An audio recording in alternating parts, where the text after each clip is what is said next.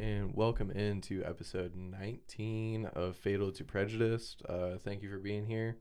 Um, if you're listening, please go ahead and like drop a review, uh, download the episode, like, share it with friends, family, all those fun things. Really helps. Really appreciate it.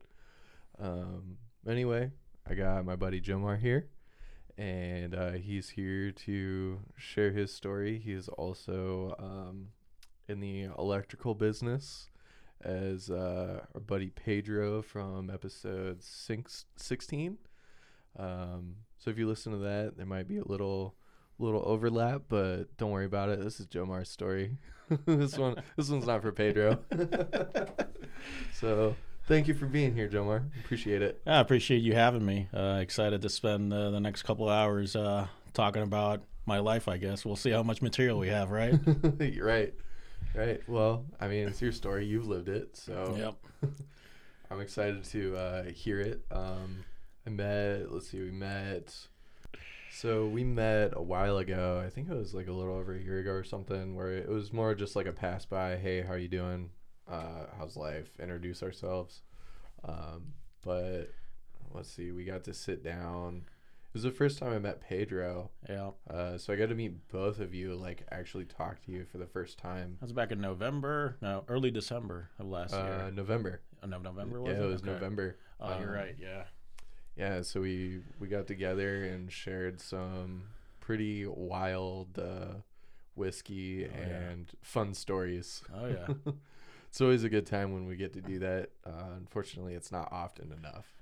and that's unfortunate. Yeah. Um, so here we are today, sharing sharing some pours, sharing some stories. So, yeah, let's uh, let's get into it. All right. so, uh, you're also from Puerto Rico. Yes, sir. Um, born and raised, born in '85, um, and um, yeah, I was born and raised 23 years. Uh, lived down there in a uh, town called uh, Isabela. It's on the west coast. Uh, Isabela. Isabela, uh, Okay. just like the name, but with just with one L. Right? Okay. Uh, so basically, uh, complete opposite from where Pedro grew up. So Pedro grew up more towards San Juan and the capital, right? And I'm I was more of a West Coast uh, kid, and uh, Yeah. we lived there uh, basically throughout my whole life. You know, before I I moved to Ohio. But um, but yeah, um, only child, and um, you know, my parents they uh, got got married in 1980, and um, they. My mom had some issues trying to get pregnant, right? And uh, that she went under a lot of treatments, and uh, finally, I was born in 1985, and uh, I don't know if it was due to all the treatments or whatever, but from the pictures, right? Uh, she had a huge belly, and I was a really big baby. I was 11 pounds 10 ounces, so You're a big boy. I was a big boy. I was a big boy. And, um, you know, after a while, they, they tried, I think, to, to get a, a sibling, but it just never happened, right? So I was just, you know, uh, was the only only one. And, um, you know, and most people say, well, only child, you know, tend to be conceited, you know, selfish and whatnot. And, and in my opinion, right, um, they did a pretty good job raising me because I'm I feel like I'm the complete opposite in terms Yeah. of you know sharing for others and not thinking about myself and and all that. So, um, but yeah, um, luckily I had a a lot of friends growing up, so that that kind of helped ease that um, need, I guess, to have a sibling. Right. What was so you grew up uh, on the complete opposite side of the island as Mhm. Pedro? Did Yep. you guys grow up? You guys grew up there like the same time, right? Because he's only a couple. Yeah, of years he, I think he's only two years uh, younger than me. Yeah. okay. So he's a little younger than you. Uh, what? So Pedro kind of talked about like what it was like growing up around Mhm. that side of the island. What was it like over there? I feel like that side is more like the touristy because it's Right. the capital area and like. I don't know. I'm making the assumption that it's probably not like that where you up. well, I mean, it's not like that in the sense that there's no big hotels, or at least there there weren't any at the time. Yeah. Uh, right. It was more, uh, I guess, uh, rural in a sense. Yeah. But uh, but at the same time, and I think Pedro can attest to this, right? Uh, the West is uh, known for having some of the best beaches in, in Puerto Rico. So uh, tourists from from the U.S. and from everywhere kind of always kind of shifted towards that because of the surfing that was uh, available to them. So Okay. while there wasn't a, a, you know a, a very big touristy spot like as far as restaurants, hotels, and all that is concerned, uh, it has some touristy aspects um, of it. And you know, I my house. Well, we live first in the in the suburbs of uh, Isabela near the town, and then we moved closer to to the beach. And ironically enough, I I was never a beach bum. You know, I I spent some time there. Uh, not gonna lie, but it's just one of those things that since you have so close to you, you kind of take for granted, and you're like, okay, you know, I can go wherever, whenever I want.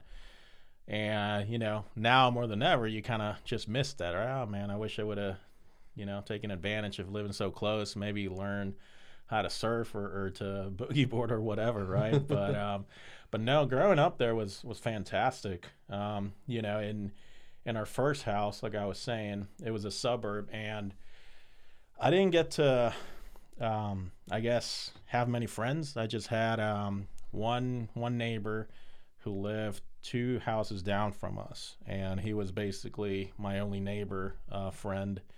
And then after a few years, he moved, and you know, I was just I did a lot of things by myself. I was uh, I was very creative in in in how I I you know play with my toys and all that. I always had a, a shitload of GI Joe figures and and Ninja Turtles and all this stuff. And I had a wrestling ring, and I used to I remember this like just like yesterday. I used to wrestle with my GI Joes, and I had this uh, red felt pen, and I used to like you know draw blood on them and and everything. That's and um, awesome. and I I had a blast by myself, you know. And I used to like the same action figures. I would just go outside and, and, and do like movie scenes with them and all this stuff and shoot hoops in in the backyard. So so yeah, that, that was mainly in, in that first house, and then we moved. And to our surprise, uh, my dad bought a piece of property, and you know he wanted to build his own house. And my buddy Jason was actually lived in the neighborhood there as well. Um, so when when they moved, uh, that's exactly where they went, and uh, we didn't know. So it was just by chance that it happened. So, and I think I was probably, I want to say maybe 11, 12 years Mhm. old at the time. Um, and, and, you know, it, dad built the house and we, I basically spent all my time there before uh, coming here uh, to the States. So I was able to kind of, you know, uh, grow into, you know, like a young adult in that house. And there were lots of kids there. Um, so that, you know, I was able to, to get outside more and, and, and do lots of things, you know, with my friends. It was main, basically you come home from school, you go outside, do whatever, and then you just come back when the sun's out.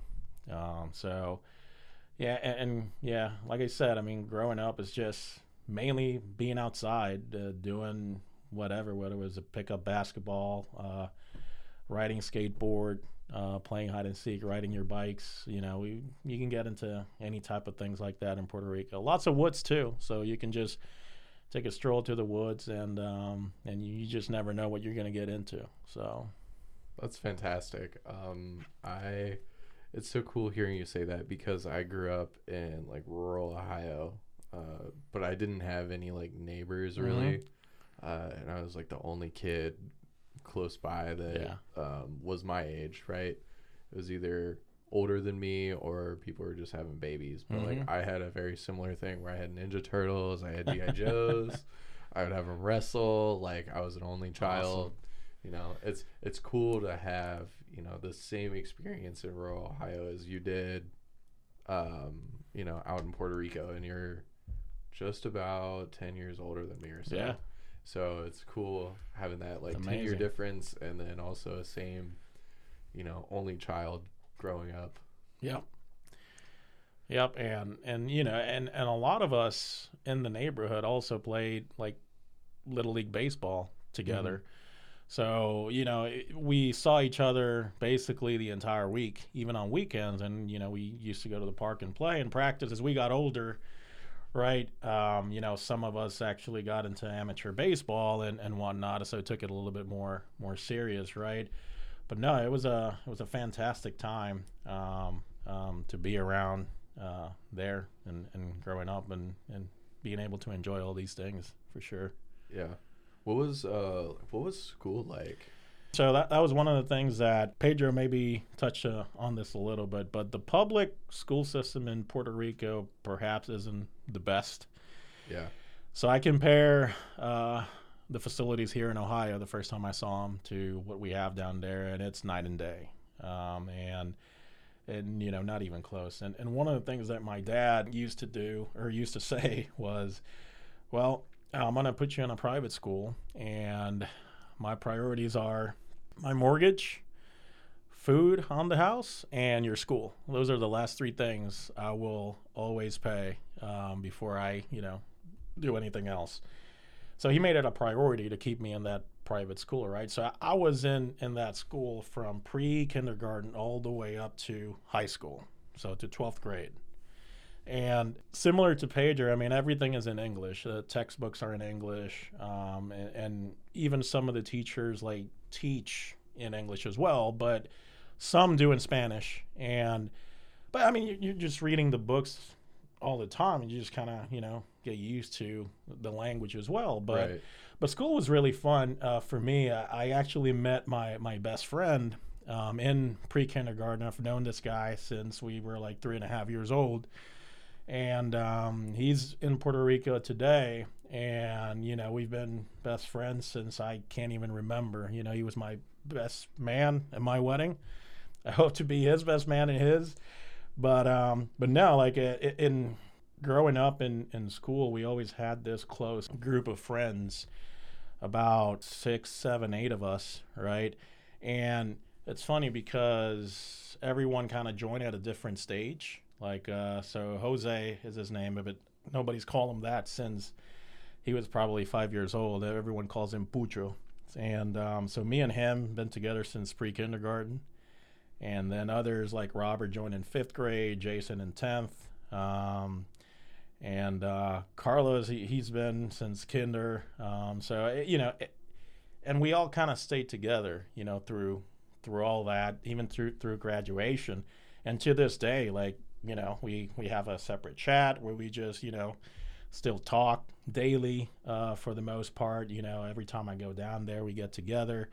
Um, Pucho was actually up here um, just this these holidays. Um, so yeah, we we see each other um, quite often, not as often as we should, but uh, but that group of friends helped me get through school a lot. It, it was it was a lot easier, right? Because Right. you know the fact that I didn't have siblings, right? But I had a group of friends at home, but then I also had a very close group of friends in school, right?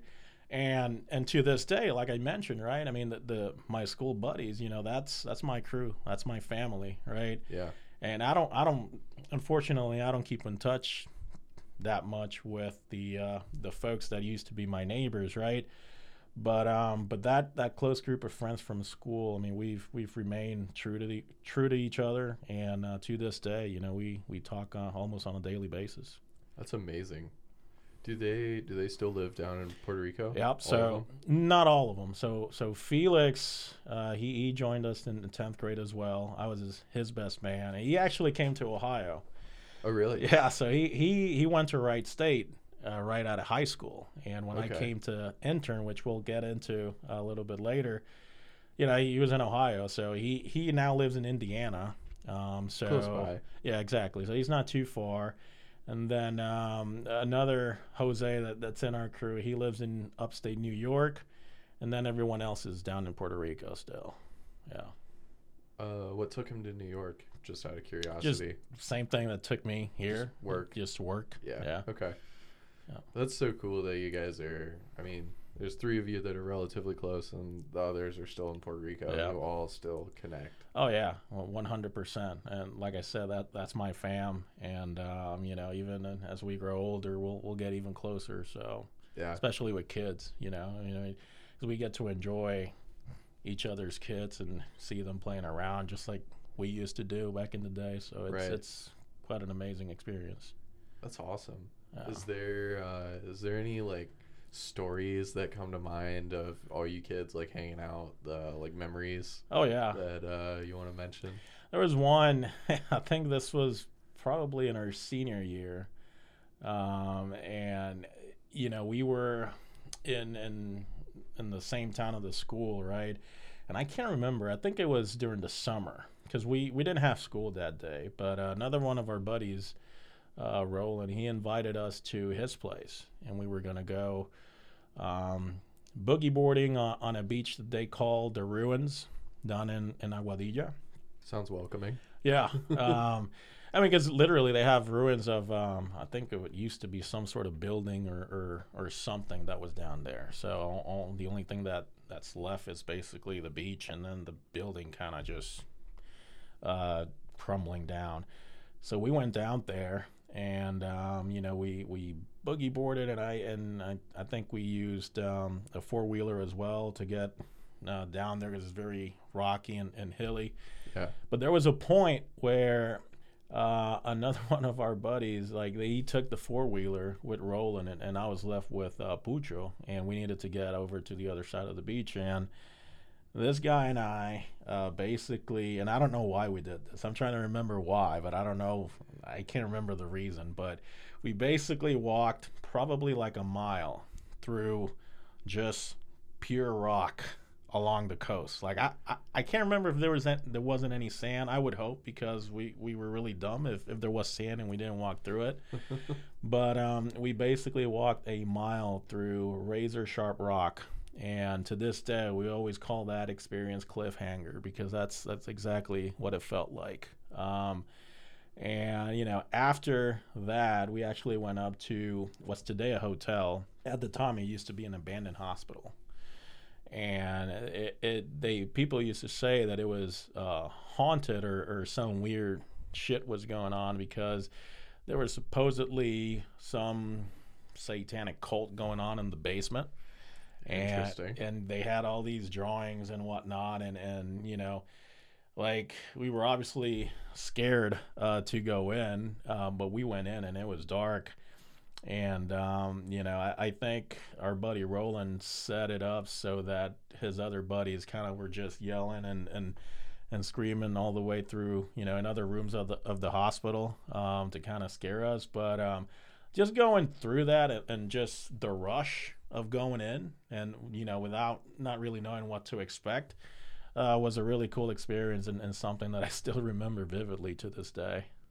Was there like any sort of signs of that satanic cult Yeah. around? Th- there were weird drawings all over the place, man. Like uh, like some of those symbols and, and whatnot, and, and, like you could see them. Now I don't know if there was actually any proof, Right. but there were certain weird drawings near the entrance of what the basement, I guess, uh, was at the time. Could have been like just kids with spray paint. One hundred percent. It, Yeah. it could have been. Um, but you know, at the time, it was like, oh wow, look at that. You know, we, we didn't know, we didn't care, so it just added to the suspense of the whole experience. And today, it's a Marriott Hotel, hotel and casino. Yeah, it's a really nice one. down? They tear the hospital down. And No, just- they basically remodel it completely. Wow. Yeah, no, it's it's amazing. It's uh they did a, like a pool and a like a kids area, brand new casino. It's it's amazing what they did with the place. That's awesome. Uh, it's good to see that they like revitalized it. but, Yeah. I mean, it's also tourism, so Yeah, I don't know. Is there any other like fun stories that come to mind with the old crew? Um, you know, I we just used to get into um again, it, there were small things, but but just, you know, at the time you're you're you're you're so young that everything is just a rush. Like even something as simple as taking a, a bike ride, right? I remember in, in around our neighborhood, we used to um, take these what we call longer, you know, bike rides through different neighborhoods and, and that were adjacent. And just passing through a house that always had a bunch of dogs out outside because you know in Puerto Rico, people don't keep their dogs inside the house. Interesting. They're always outside, and whether they're um, you know in, in, in a fenced in location or they unfortunately they put you know chains up on them and, and whatnot but some people just let them loose like you know they're there but never inside the house but they're wherever they want to be and just riding our bikes through that street with the rush that we knew those three four dogs or whatever they were were gonna come chasing you know chase us afterwards. Um, that to us was like the biggest thing. And you think about it, and you're like, man, that's lame as fuck, you know. but, but at the time, you know, you, you're a kid, and you're like, man, that that just means everything in the world for you. You know, just just being away from home because your your parents don't know where you are, and they think you're close by, but you're really like, you know, in a completely different neighborhood, and, and going through that, you know, was uh, was amazing for us. Yeah, it's it's so cool just listening to the stories of you know growing up before technology yeah. uh, before it got to be what it is today and what it'll be in the future. Yeah. It's, this is like the last generation of playing outside until the streetlights come on and agreed that. and and to me you know i always say that that the, the kids that grew up in that you know the 80s and and the early 90s, you know, they, they had it good because they got to experience both sides of the spectrum because yeah. they grew up outside, right? But also they got exposed to the first computers that started coming out, right? And and, and the vi- video game consoles. So yeah. While we ha- while we had that, uh, like I had like a Super Nintendo and eventually like a PlayStation and N64, but like we played a couple hours, but then it was mostly time spent outside yeah. and and having that balance um whereas today like i'm lucky i guess and my daughter likes to go outside but most of the time she's inside mm-hmm. you know and uh, for us having that i guess flexibility and and and that experience and that balance i think uh, was a great thing. Yeah absolutely. I think it's a great thing um, like not just back then but like you mentioned today like with your daughter it's like you can see that change and you yeah. have that experience of like let's go play outside and let's go you know entertain ourselves this way. But you can also understand the like entertaining yourself with yeah. youtube videos or whatever cartoons all that. Yeah yeah and as far as high school is concerned one thing that always bugged me um, was that so i don't know if, if it's done here in the states but um, they had this trip to Washington D.C. that was called yep. Close Up. Yeah, yeah, we have it. Okay, I, I think at a lot of schools. I didn't have it personally okay, gotcha. in my school, but a lot so, do. I think. So it's funny because at, I had never been on a plane. I think the first time I got on a plane, I was probably 18 years old. Okay. Um, and this was in our junior year that they take the junior class basically every year to Washington D.C. and kind of tour the area and whatnot. And when it was our time, it was 2000 and 2001. Oh, wow. exactly. wow. So I wasn't going to go because, uh, you know, my dad, um, you know, while he made a decent living, I mean, he worked in the banking industry his whole career, you know, 30, 35 years. But um, I don't think he ever made over 35 grand a year, right? And you, you think about it now, and he's like, man, he maintained a house with only 35 grand a year. It's impressive, right? Right. But I, I digress, right? At, at the time, he said, well, you know, I, I can't, I can't fund your trip. And I was like, well, that's fine. You know, I, I won't go. But um, I was always one of the, I guess, uh, straight A students in, yeah. in high school. And so the teacher who was organizing it, um, when she didn't see my name on the list, she asked me, "Hey Joe, I'm like, why why are you not coming?" It's like, I say, "Hey, like, my dad can't afford it, you know." And she said, "Well, let me see what I can do for you."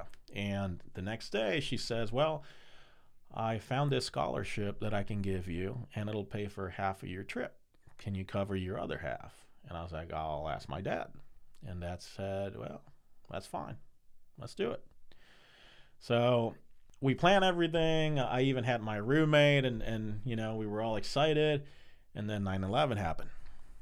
So you, this was like right at the beginning of the school year. It was right in August. Like uh, Yeah. this and 9/11 happened. And I remember this very vividly as it happened like, you know, they took us out of the classrooms and all that.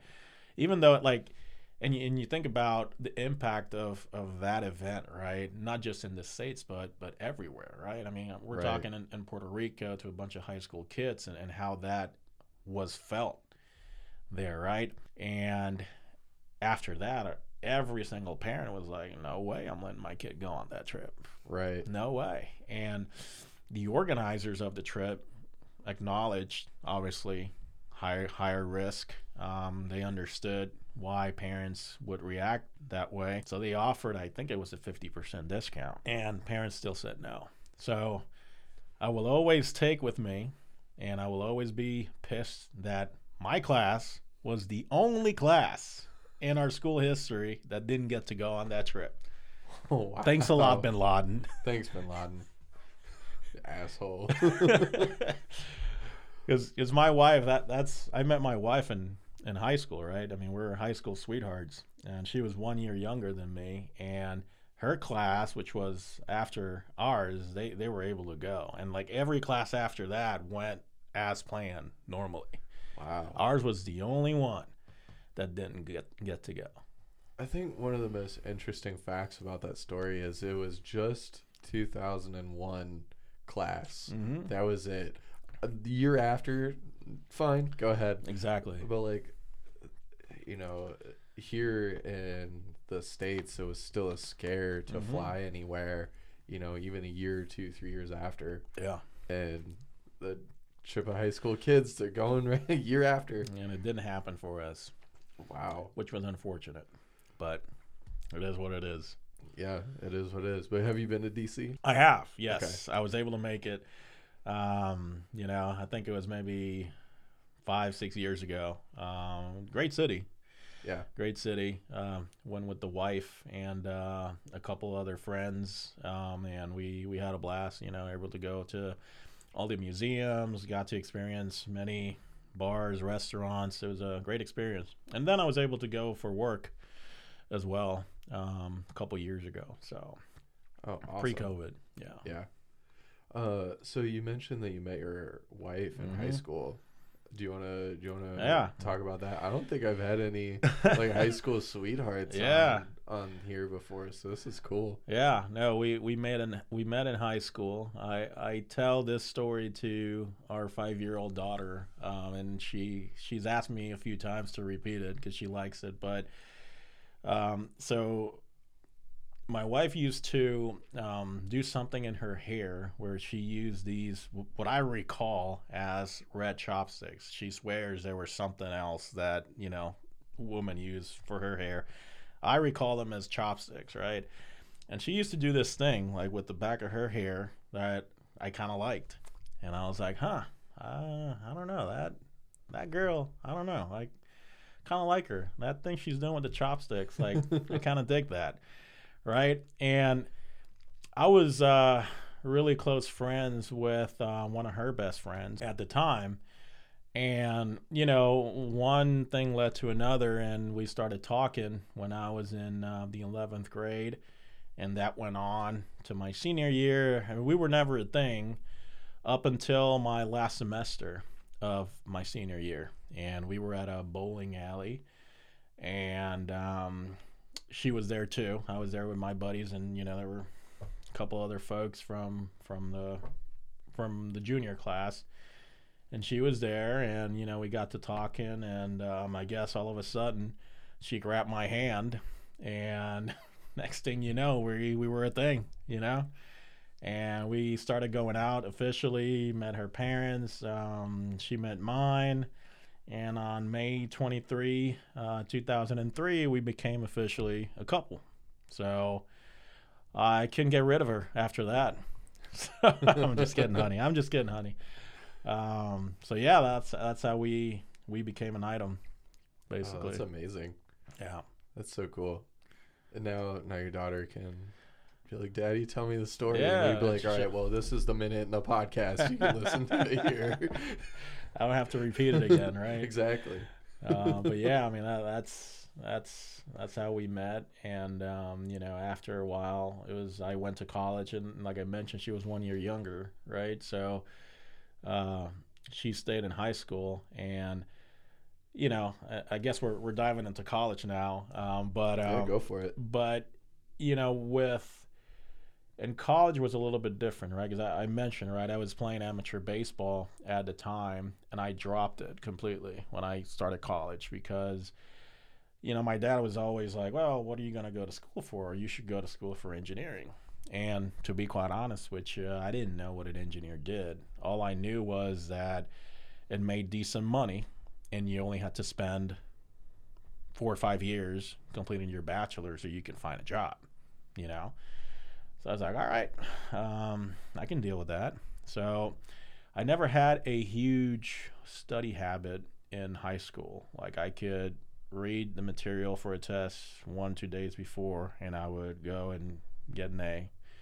So I knew I had to develop that Yeah. um, in college, and it was the same college as Pedro. Um, basically, the best engineering school that we have down in the Yeah. island, which you know compares and ranks pretty well with you know some of the schools here in the states.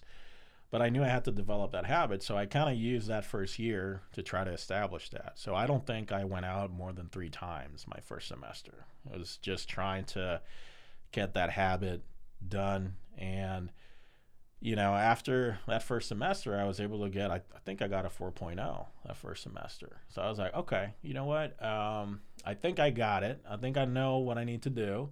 Figured out this college Yeah. stuff. I think I need a little bit more balance, right? So then in my second semester, things started, you know, a little bit, uh, I guess, to normalize a little bit. I, I a little bit more balance. I started going out a little bit more, um, and you know, still kind of making studies a priority. But basically, I, I dropped everything from. I think I, I tried to um, sign on for the baseball team, and the practice that they were gonna make the cut, I couldn't go because I had a night test, and um, you know, I kind of missed my window there. But um, but to be honest, it was probably the the best thing um, that happened because I was just able to focus on my studies and I was able to truly enjoy college in that sense because I mean the classes there um, they're, they're difficult just like any other college right but um, but the whole experience of, of just being you know living in town walking to college and, and just being on your own even though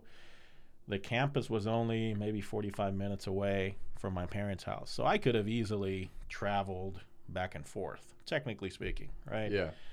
But um but no, like we we chose to live off campus and a lot of the same buddies from high school uh basically live with me. We're my roommates in in You all went college as well same college. most of us, right? Okay. And then like like like Pucho and, and some others, they went to uh, another school, but it was only 30 minutes away. So they were most of the week. They actually uh, traveled to to our school to you know at night just to go out, play dominoes, you know, whatever the case it may have been. Um, so just that experience of, of living on your own with your friends and, and getting into all sorts of different shit, but at the same time taking care of your schoolwork and whatnot. It was a really amazing experience. Um, I, I those were probably one a, a very good stage in my life. I Yeah. say. What what happened in college? Did there, uh, you know, you had some pretty like cool stories. You guys being friends in high school. I'm sure, I'm sure things degraded in college for drinking and stuff. Yeah, I mean, uh, it was so cheap to get hammered too, man. Oh, yeah. because. Because I mean, it, things in the touristy areas are expensive, but when it comes to college campuses down there, like I- I remember, I used to go to my um, grandma's house. My aunt used to live with her, and they both they both had passed since. But my my my aunt used to give me twenty bucks every week, right? And with those 20 bucks, I could eat, I could drink, and it would last me the whole week.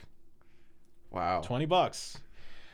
Then, as time went on, I had a little bit more help, right? So before just before I started college, my dad retired from work. And so I was eligible for like federal aid.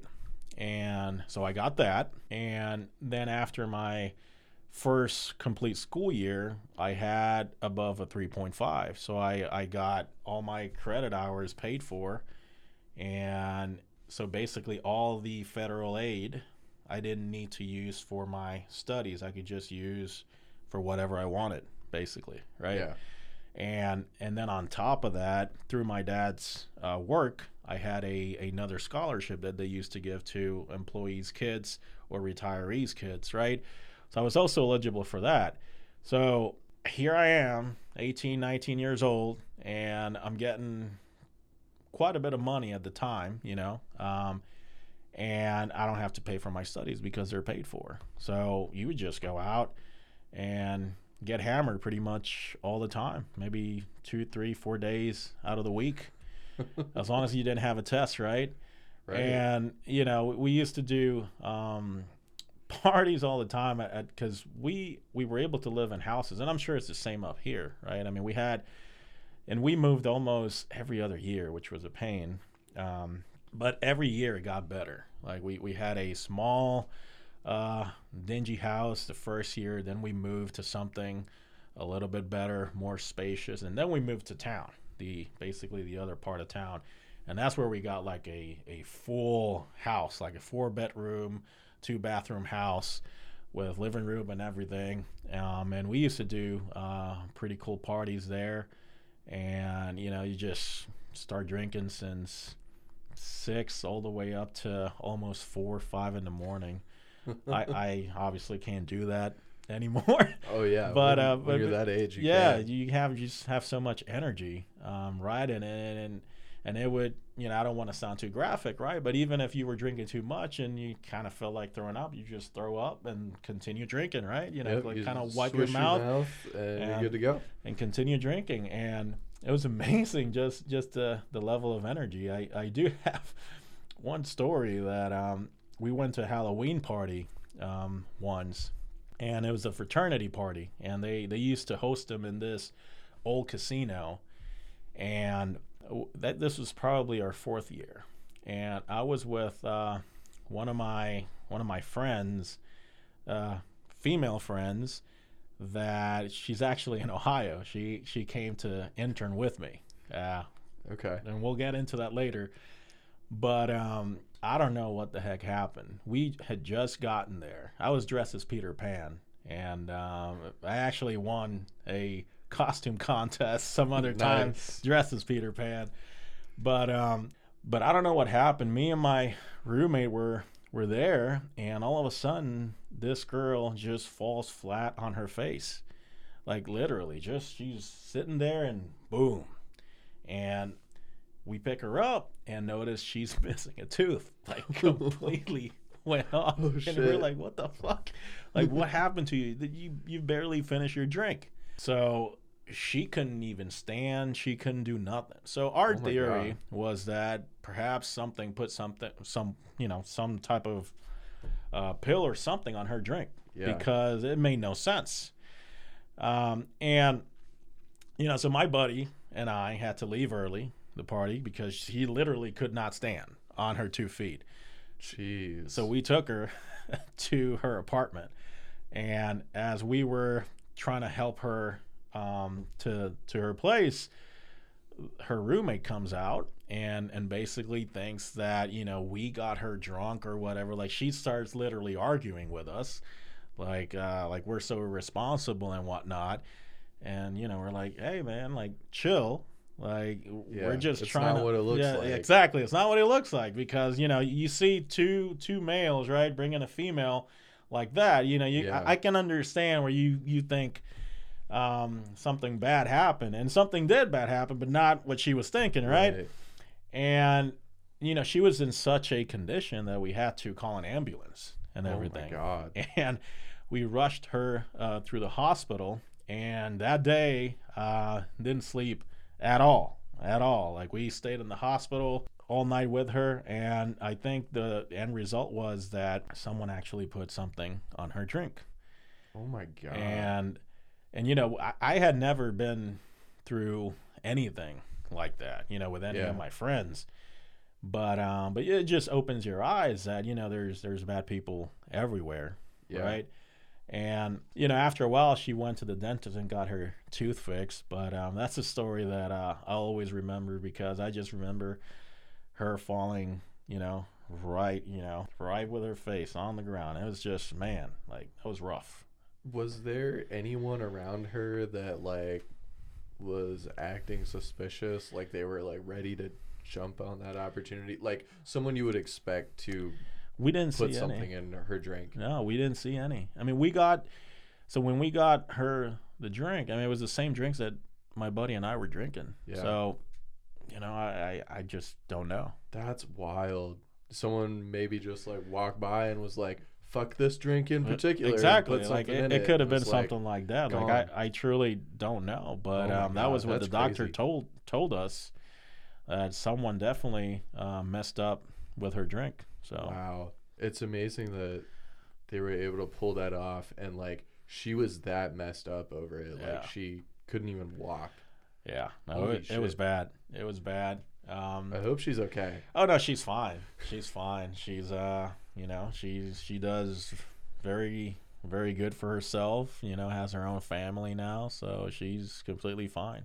You Uh, still know her to this day. yeah, Awesome. yeah, yeah, yeah. Wow. her. She's she's she's in Ohio, like I said. Yeah, she came here as well. So What's with what's with coming to Ohio? I Let's talk know, about man. that real quick. You've mentioned so many people coming to Ohio. I know, I know, I, and and I don't know why, right? I mean, at least for me, it was similar to Pedro, right? You know, we when we're studying electrical engineering, especially when you're specializing in the power industry, there's not many opportunities down in Puerto Rico, Yeah. and there's one power utility down there, and it used to be government owned, so to get a job, you had to know someone who knew someone who knew someone, and it was virtually impossible, right?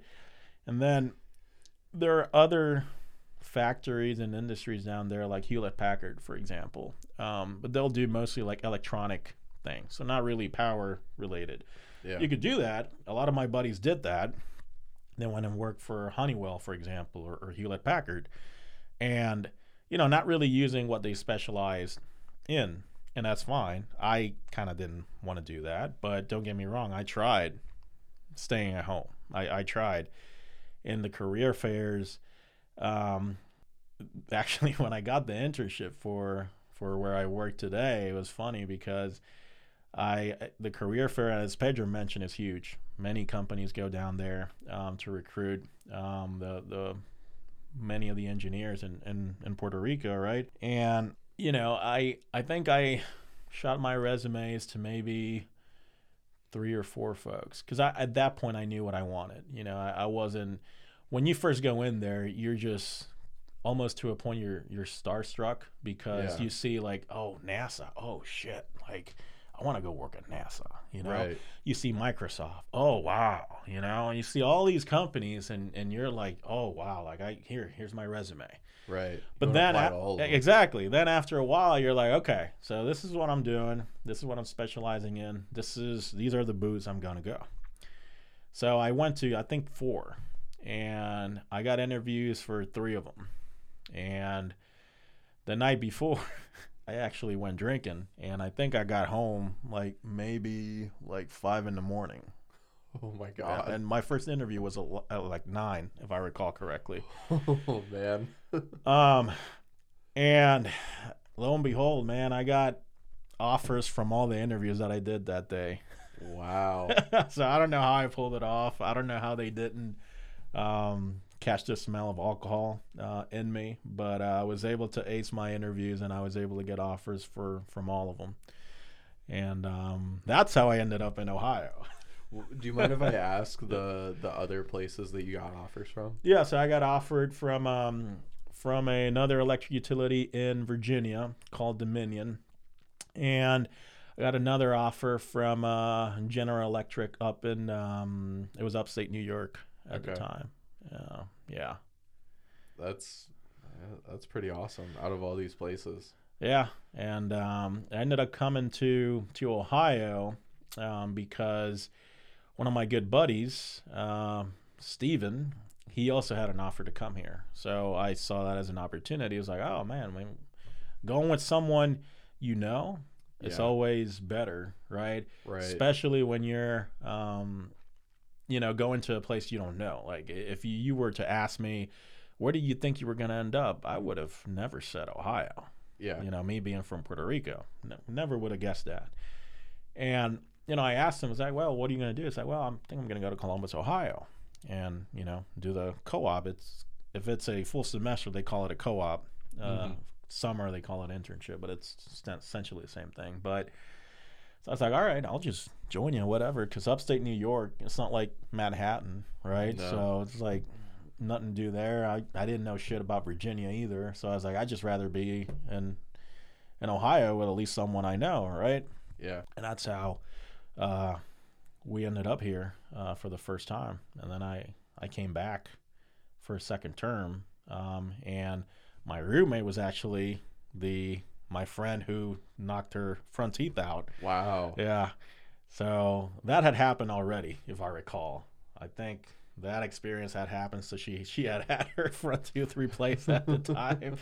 but no, so she was my roommate, and and that second term we did a a couple good you know better things um, because we already knew, or at least I knew, the the city. Uh, right, so we got to go to Cedar Point, Kings Island. We went to a Reds game that they were playing the Cubs uh, crew games when um, David Beckham was playing for the LA Galaxy. They came up here, so we went and, and caught that. And I don't know if you've been, you probably don't go to Gahanna that much, but there's this, this there's this pub right across where we used to live called Jordan's Pub. And that's where we used to spend most of our Fridays, Saturdays, and sometimes Sunday. And I always say, they bought a big ass TV screen after I came back, and I always say that I helped fund that because I left so much of my money in that place, being there three days every week that um that it was it was just crazy, but it was a good time. Is time. pub still there? Yeah, still there. That's awesome. We should go sometime. I've never we been. should. I I mean, it's it's it's dingy, it's beat up, but um but yeah, I wouldn't mind. Okay. I, I'm down to go. I'm always down to go to a new place. Uh, it sounds like a nice, um, uh, like a dive bar. Yeah, Just- that's exactly what it is. They have Yeah. a deli too, um, right Okay. next door. But yeah, I mean that, that, that second internship term was was really nice, and and I had Jason and Pucho also c- came up here because Metallica was playing, and they were like, man, I want to go because they they you know they hadn't played in Puerto Rico since I don't know the '90s, I think, so they haven't been able to see them. So they flew up here, and if you recall, Felix was in Ohio, so he came Yeah. from Dayton, and basically the four of us spent the whole weekend together. It was a great time. Saw Metallica. Um, you know, went to some places. Went up to Cleveland to the uh, um, not the Rock and Roll Hall of Fame. We went to a Cavs game actually. Oh wow. So LeBron was still in his first term, I guess, with the Cavs, and they were Yeah. playing the Pacers. Um, Paul George was still there, um, so we caught a game. Went to uh, what's that restaurant? Why- The Hard Rock there in Cleveland. okay. Um, uh, yeah, I mean, we just had a nice weekend among friends. It was, uh, times were much simpler then. what what year was this? This was in 2008, I want to say. 2008. Yeah. That sounds about right. Yeah. So if my music history re- uh, remembers correctly, if my brain remembers music history correctly, that's when Metallica released one of their albums. So it makes sense that they would be coming through. I think I think they had just released, what was it, Saint Anger? Something like that. Maybe a few years before that, because I, I think I was still in Puerto Rico when they released that. Well, I mean, I, yeah, I mean, I, I, I was here only on borrowed time, I guess. So yeah, I think that they released that a few years uh, later. Luckily, they didn't play too many songs from that album because it, it it definitely wasn't their best work. That's one of the most hated ones, I think so. That and uh, probably the the maybe Reload. I think it's probably hated too. I don't know. I don't know. I'm not a huge Metallica fan, but I'm a music fan, so Uh, I try to remember this stuff. But yeah. That's cool. You guys got like a whole Ohio tour, really. Yeah. Some solid places. Like no one wants to go to Toledo, right? Yeah. well, I mean, even Columbus, I mean, they didn't know what to expect, which was Yeah. funny because every time, you know, it's like, oh man, we got to go to fucking Ohio. Like, uh, there's, there's just cows there. Like, and it's like, I, I try to explain, like, I literally have not seen a cow near to where I live, like, ever. So I don't know what you guys are talking. And when they came up here for the first time, they were like, oh, like, this is like a normal city you know? Um and you know they got to experience and and the second time they came up here um more of them actually came. Joel and robert and and, and uh jason and jose came up here for felix's wedding. He was getting married and they came up here and basically you know they got to see all the like the short north area and all that and they were like Mhm. okay this is like a normal city and i keep telling them guys like i know you're expecting like to see cows every time you come here but this ain't new york this ain't vegas or miami but it's a normal city Yeah. like like i don't know what you're expecting We're the we're the smallest, biggest city in America. yeah i think that's probably the perfect way to describe it Yeah. yeah Uh, we're a big city. yeah We've got things, not just cows. yeah if you want to come to Ohio and see some cows, eh, drive the opposite way from a big city. exactly exactly Uh, But no, I mean the the whole coming to Ohio thing was was funny. Uh, even during the internships that I was doing here, um, you know, people used to ask me the weirdest of things. Um, you know, oh, well, you're from Puerto Rico. Um, well, do you need a green card uh, to get here? It's like, no, man. Like, you know, it's part of America. uh, part of America. We're a territory. Oh, okay. And I think the funniest questions probably were, what type of restaurants do you all have down there, and um, what kind of cars do you have down there? Interesting. I'm like, well, man, I mean, we don't have any cars. Uh, the rich people use horses, uh, basically, to get from town to town, and then the rest of us, you just gotta walk. The guy was like, really? It's like, no, man, like we got the same damn cars that you guys do up here. Come on, man. And the same restaurants too. It was just funny. Like, uh, you know, a lot of people, and, and they weren't mean about it. You know, they were just Yeah. naturally they didn't know. right. So I, I kind of took the opportunity to kind of just educate people. Look, man, like in we're we're a territory of the U.S. and basically the same thing you got up here, we got down there. Um, and even on my final presentation, because they used to do it like a final presentation of everything you did, everything you learned, I I kind of just dedicated a couple slides just to talk about Puerto Rico, right? And you know, I Mhm. showed them where it was on the map. Um, and basically, as a joke, I kind of put some of the questions that I was asked during the term, and I answered them, and it was it was a huge hit. People were laughing their asses off. So, so yeah, it, it was interesting. And even when I introduced myself, for some reason, Jomar is a really hard name to pronounce, Yeah. and I was like, okay, um, yeah, my name's Jomar, and they would be like, oh, okay, nice to meet you, Joe, and I'm like, okay, I guess I'm Joe. You know, it, it, it didn't bother me. I just found it funny. Um, you know, that, that kind of culture shock as as you kind of move into the states. Yeah, I I would have just fucked with people and been like, we only have McDonald's and Applebee's and Chili's. We don't have none of that. We don't even eat. Let me Yeah. just tell you. uh, I just have a garden in the backyard and I, I milk a cow every morning. I fish. That's how basically I I get any protein in. I got Um, two chickens. I lay, lay eggs every day. it's funny.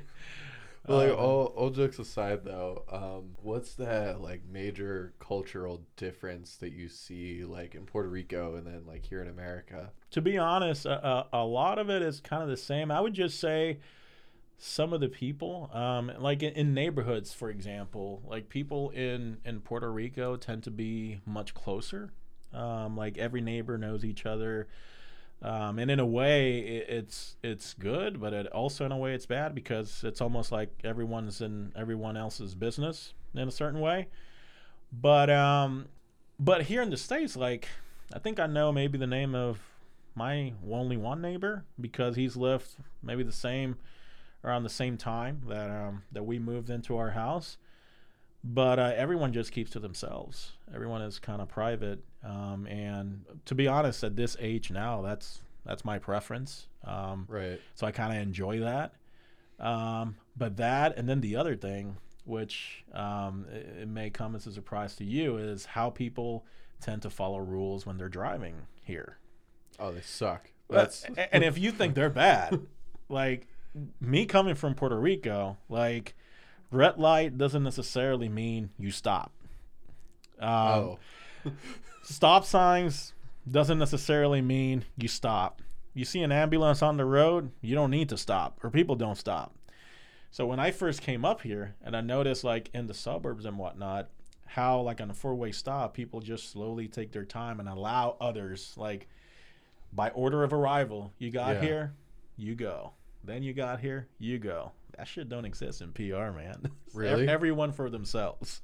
It's like get the fuck out yeah, of my way. pretty much. And Wow. and the same thing with like a, an emergency vehicle. Like i here, the first time I saw it, like I see everyone kind of just swerving, you know, and and not not swerving, but like pushing towards the curb.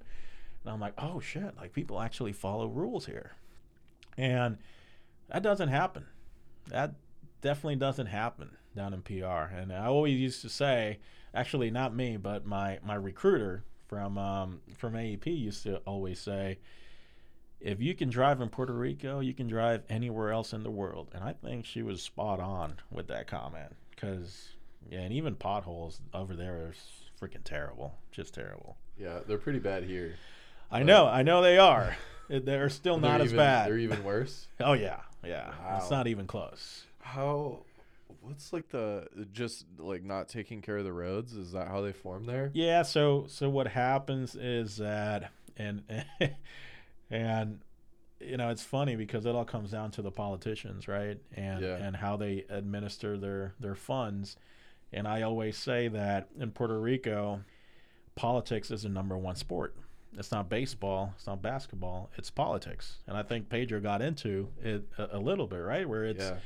the Blues and the Reds. Those are the two parties, and it's getting more divided now. But essentially, what these guys do is that they don't fix shit during their term, except when it's election year. When it's election year, these guys will start walking through the neighborhoods. Oh yeah, vote for me and whatnot. Oh hey, what do you need? Oh, I need you to fix this pothole. And what they do is they'll just you know paver over it or whatever but they're not really fixing the road like they do here, right? Like I've seen Right. how they fix roads here. Like they tear the whole shit down and they start basically from scratch. Right. They'll just, you know, fill the the pothole with whatever they find and they call it fixed.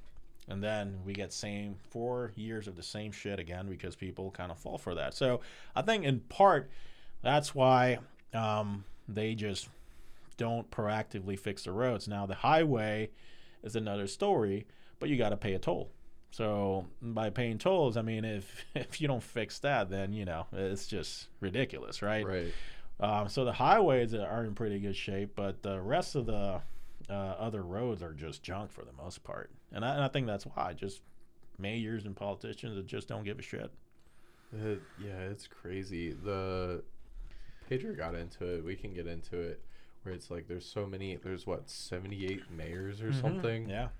Uh, just on the tiny island of PR. Yep. And he said there was four political parties. Was there Yep. So there. So Okay. yeah, there are four. like major ones? E- exactly, but like two, like the, um, like I was saying, the blue and the red one, they have dominated Puerto Rico for the last century, right? These Yeah.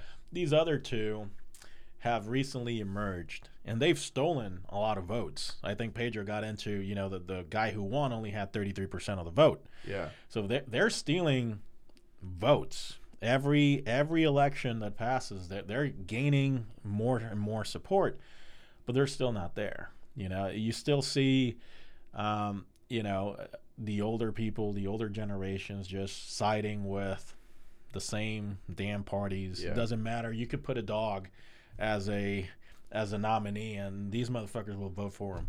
Wow. like I'm serious. like I'm serious. Like it's It's it's, that bad. Yeah, and I used to, you know, God bless her heart and may she rest in peace with my grandma. She used to be a, a very red driven uh, fanatic. And I used to joke with her, it's like, you know, why, why are you even going to go vote? You don't even know like who's nominated. He's like, I don't care. I'm just going to vote for whoever is. And, and that's it. That's what I've always done. And I'm like, okay. And in my opinion, if you can't drive, then you shouldn't vote either. That's what I say. I like that. um, with the with the mentioning of the colors, you're not Mm-hmm. you're just saying like that's more of uh their title rather than like how we have here Democrat, Republican. right. Well, yeah. So, it- yeah. so one's uh, their initials are like the PPD. It's like um, Popular Democratic Party, essentially. How it's Okay. translated. Um, and then the other one is like the New Progressive Party, and in a way, you can kind of associate them. They're the blue ones, the the PNPs. Um, you can associate them with kind of some of the Republican views here, whereas Okay. the the Democratic Party, you can kind of see some similarities with the Democrats here as well. Okay.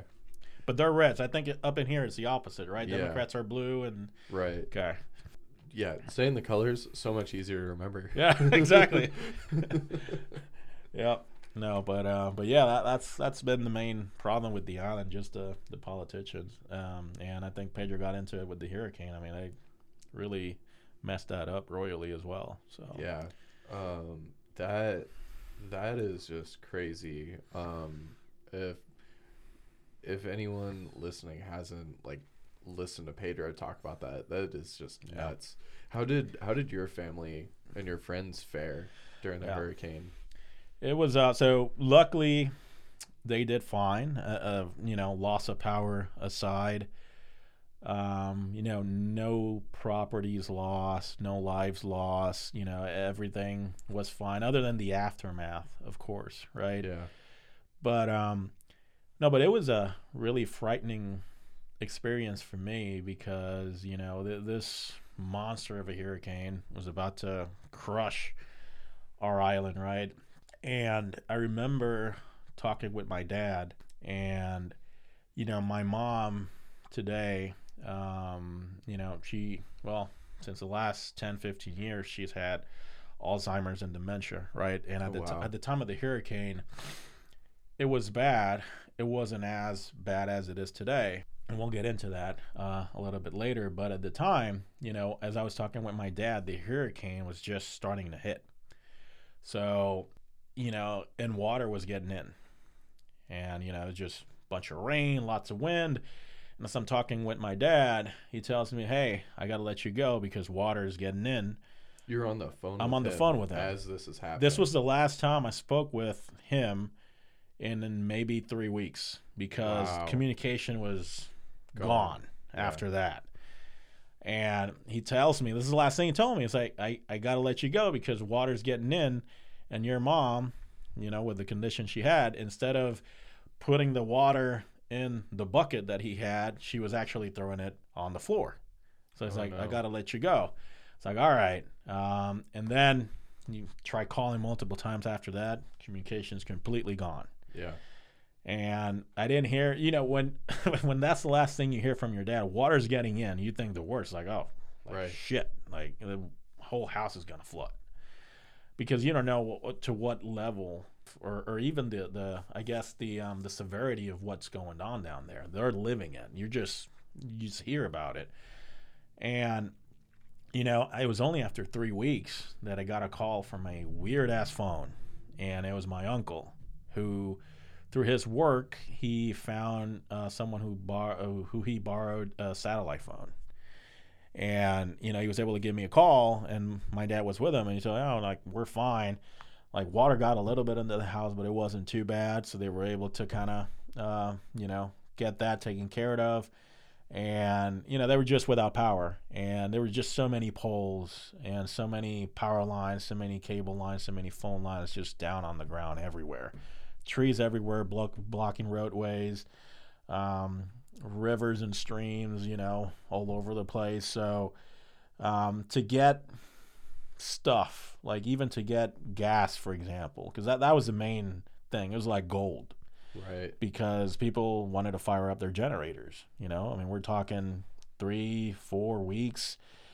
At the time, that's probably what they thought they were going to be without power. And I think, as Pedro mentioned, some people were six months, and others it went on a year, some even more, Yeah. right?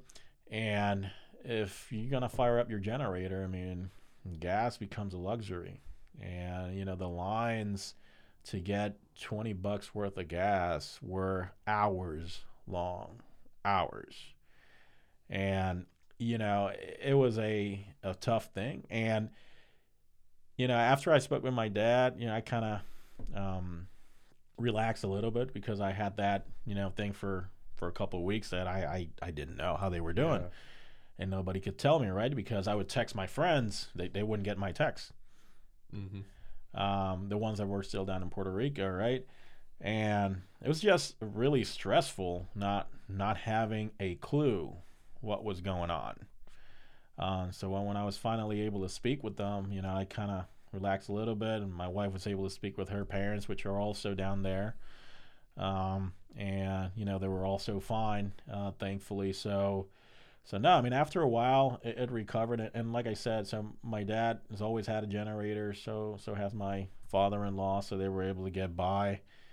Um, but it was rough. It was rough, and even after a few years, the first time I went down there after that hurricane, you could still see like stuff, you know, towards a curb. Like you'll see like just trees, like remnants of trees, just lying there, like never picked up.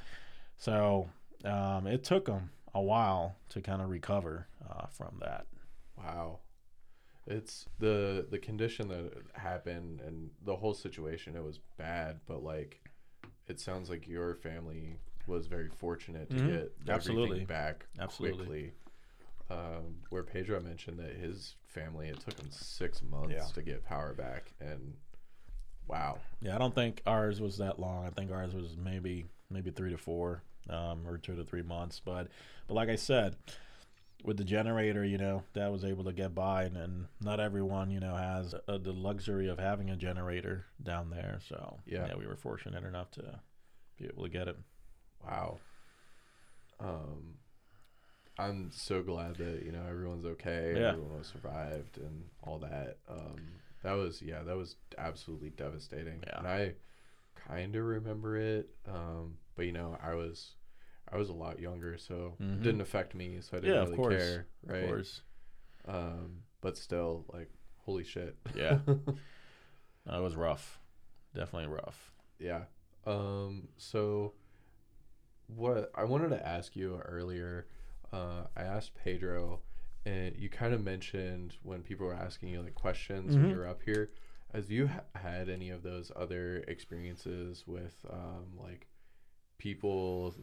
I don't know, looking at you differently from because you're from a different area, or like any sort of I don't know the best word for it is like racist type Mhm. of things.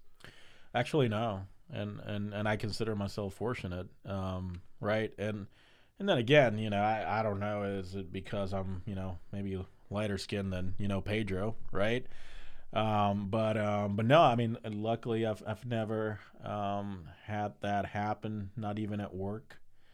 Um, you know, not not even anywhere here in the states. Um, so I've been fortunate not to have gone through that. And uh, there was a time I think that there were some events going on in the world. I can't remember um, how long ago that was, but um, uh, you know, I when I'm like in Kroger or whatever with my wife, right? We tend to speak in Spanish, and um, maybe somebody once heard us and kind of gave us a, an odd look, um, and and you know, given everything that was going on in the world at the time, I think you know, my wife and I just you know, kind of switched to English, and we do that a lot even at at our house.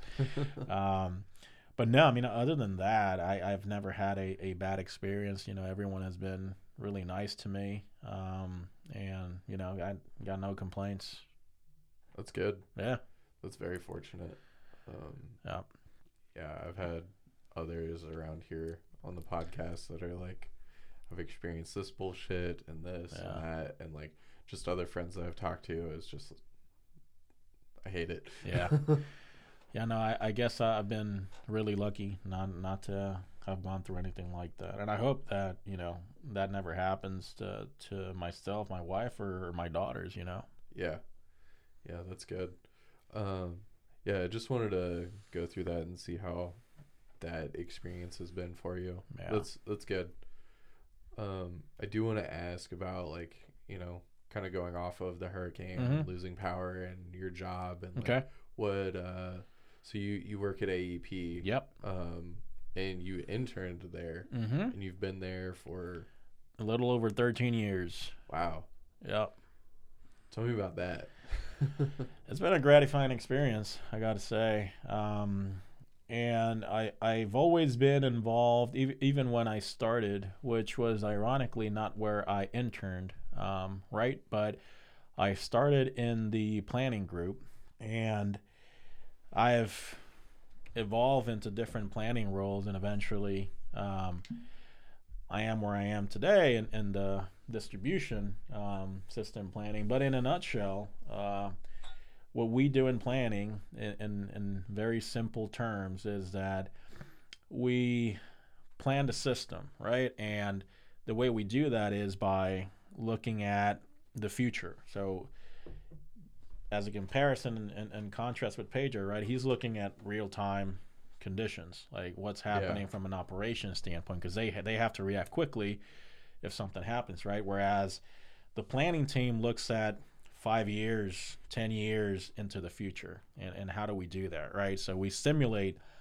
system conditions, uh, for example, using um, seasonal uh, peak loads, and we forecast into the future what a potential growth could be. So, for example, you've been in Columbus for how long? Uh, I've lived here for like five years. Okay. So now you know when you first got here versus what it is now, you've seen definitely a, a growth in, Oh, yeah. in population and in, in companies and in everything, right? Yeah. It was the same thing when I got here, you know, uh, 12 years ago. Um, we, you look at some of our areas, and you know, there's Amazon uh, centers everywhere. There's like uh, other data centers, like from other um, industries, right? So that just adds load into our system because they need power, right? So they're going to come to an electric utility to be able to give it to them. So using that data, we kind of forecast that into the future, right? And we try to predict problems that the system could have. So if, for example, if I model X amount of um, of new load or new generation that my system's going to have, what happens if I take this power line out? So that that's kind of the analysis that we do. We kind of use contingencies to tell us where the problems are going to be so that we can plan for them. And and and you know, we're we follow certain criteria, certain guidelines and and some of those are are established at the federal level, some of those are established at the state level, right?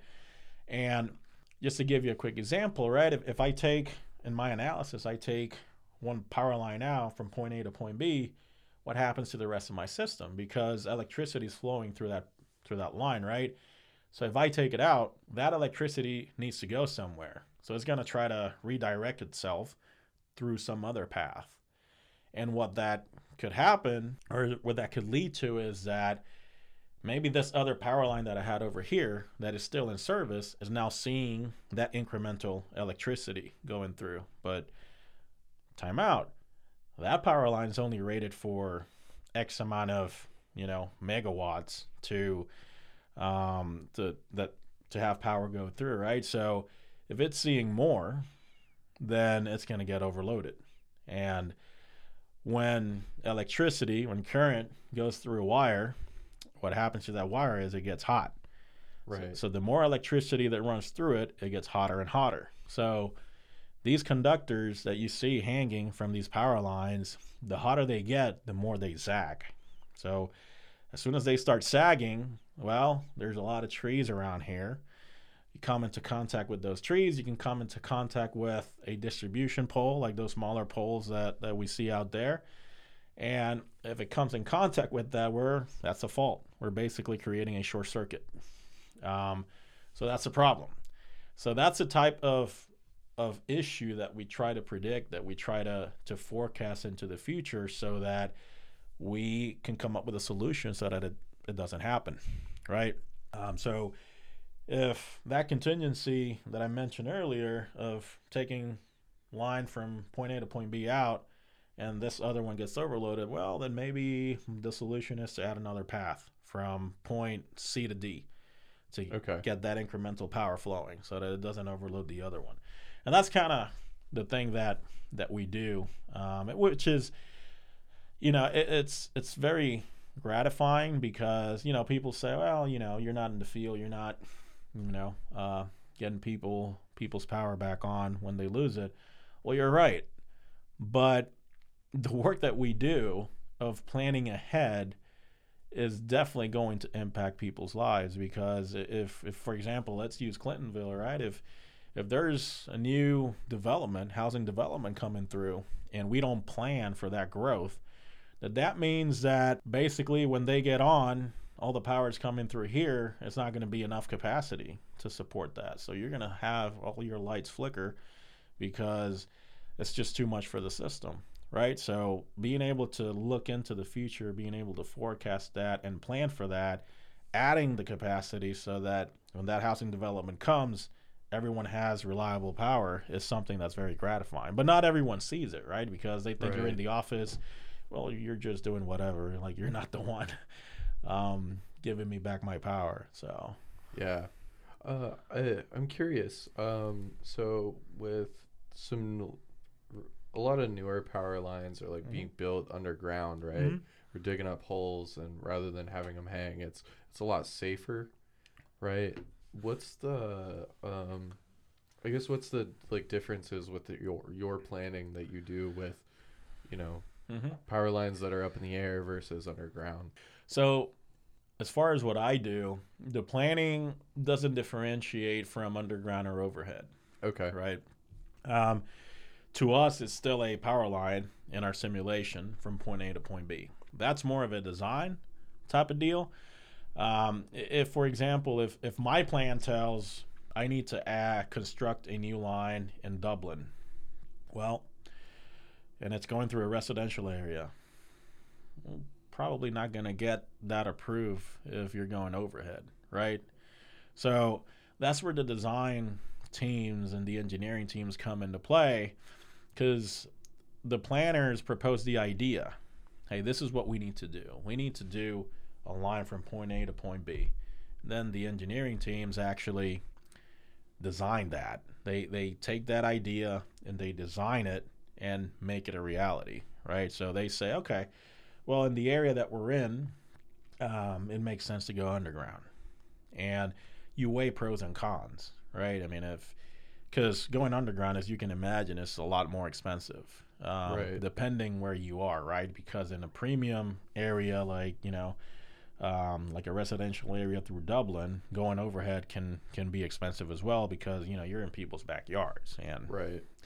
nobody likes um, you know looking out their window and seeing a, a big ass transmission tower um, you know 150 uh, feet tall um, in in their backyard right so so that's kind of where you get to decide okay what's what's the best option here weighing all pros and cons weighing costs um, and and you know the difficulty of, of being able to construct that as well so there's a lot of factors that play into it Okay. does that answer your question Yeah, yeah, it does. Um, I so I, I'm definitely not in your guys' business at Mhm. all. Um, and I I'm learning things as you guys speak. So I've always thought that the like underground wires are Mhm. a lot safer than the overhead. Is that Yeah. true?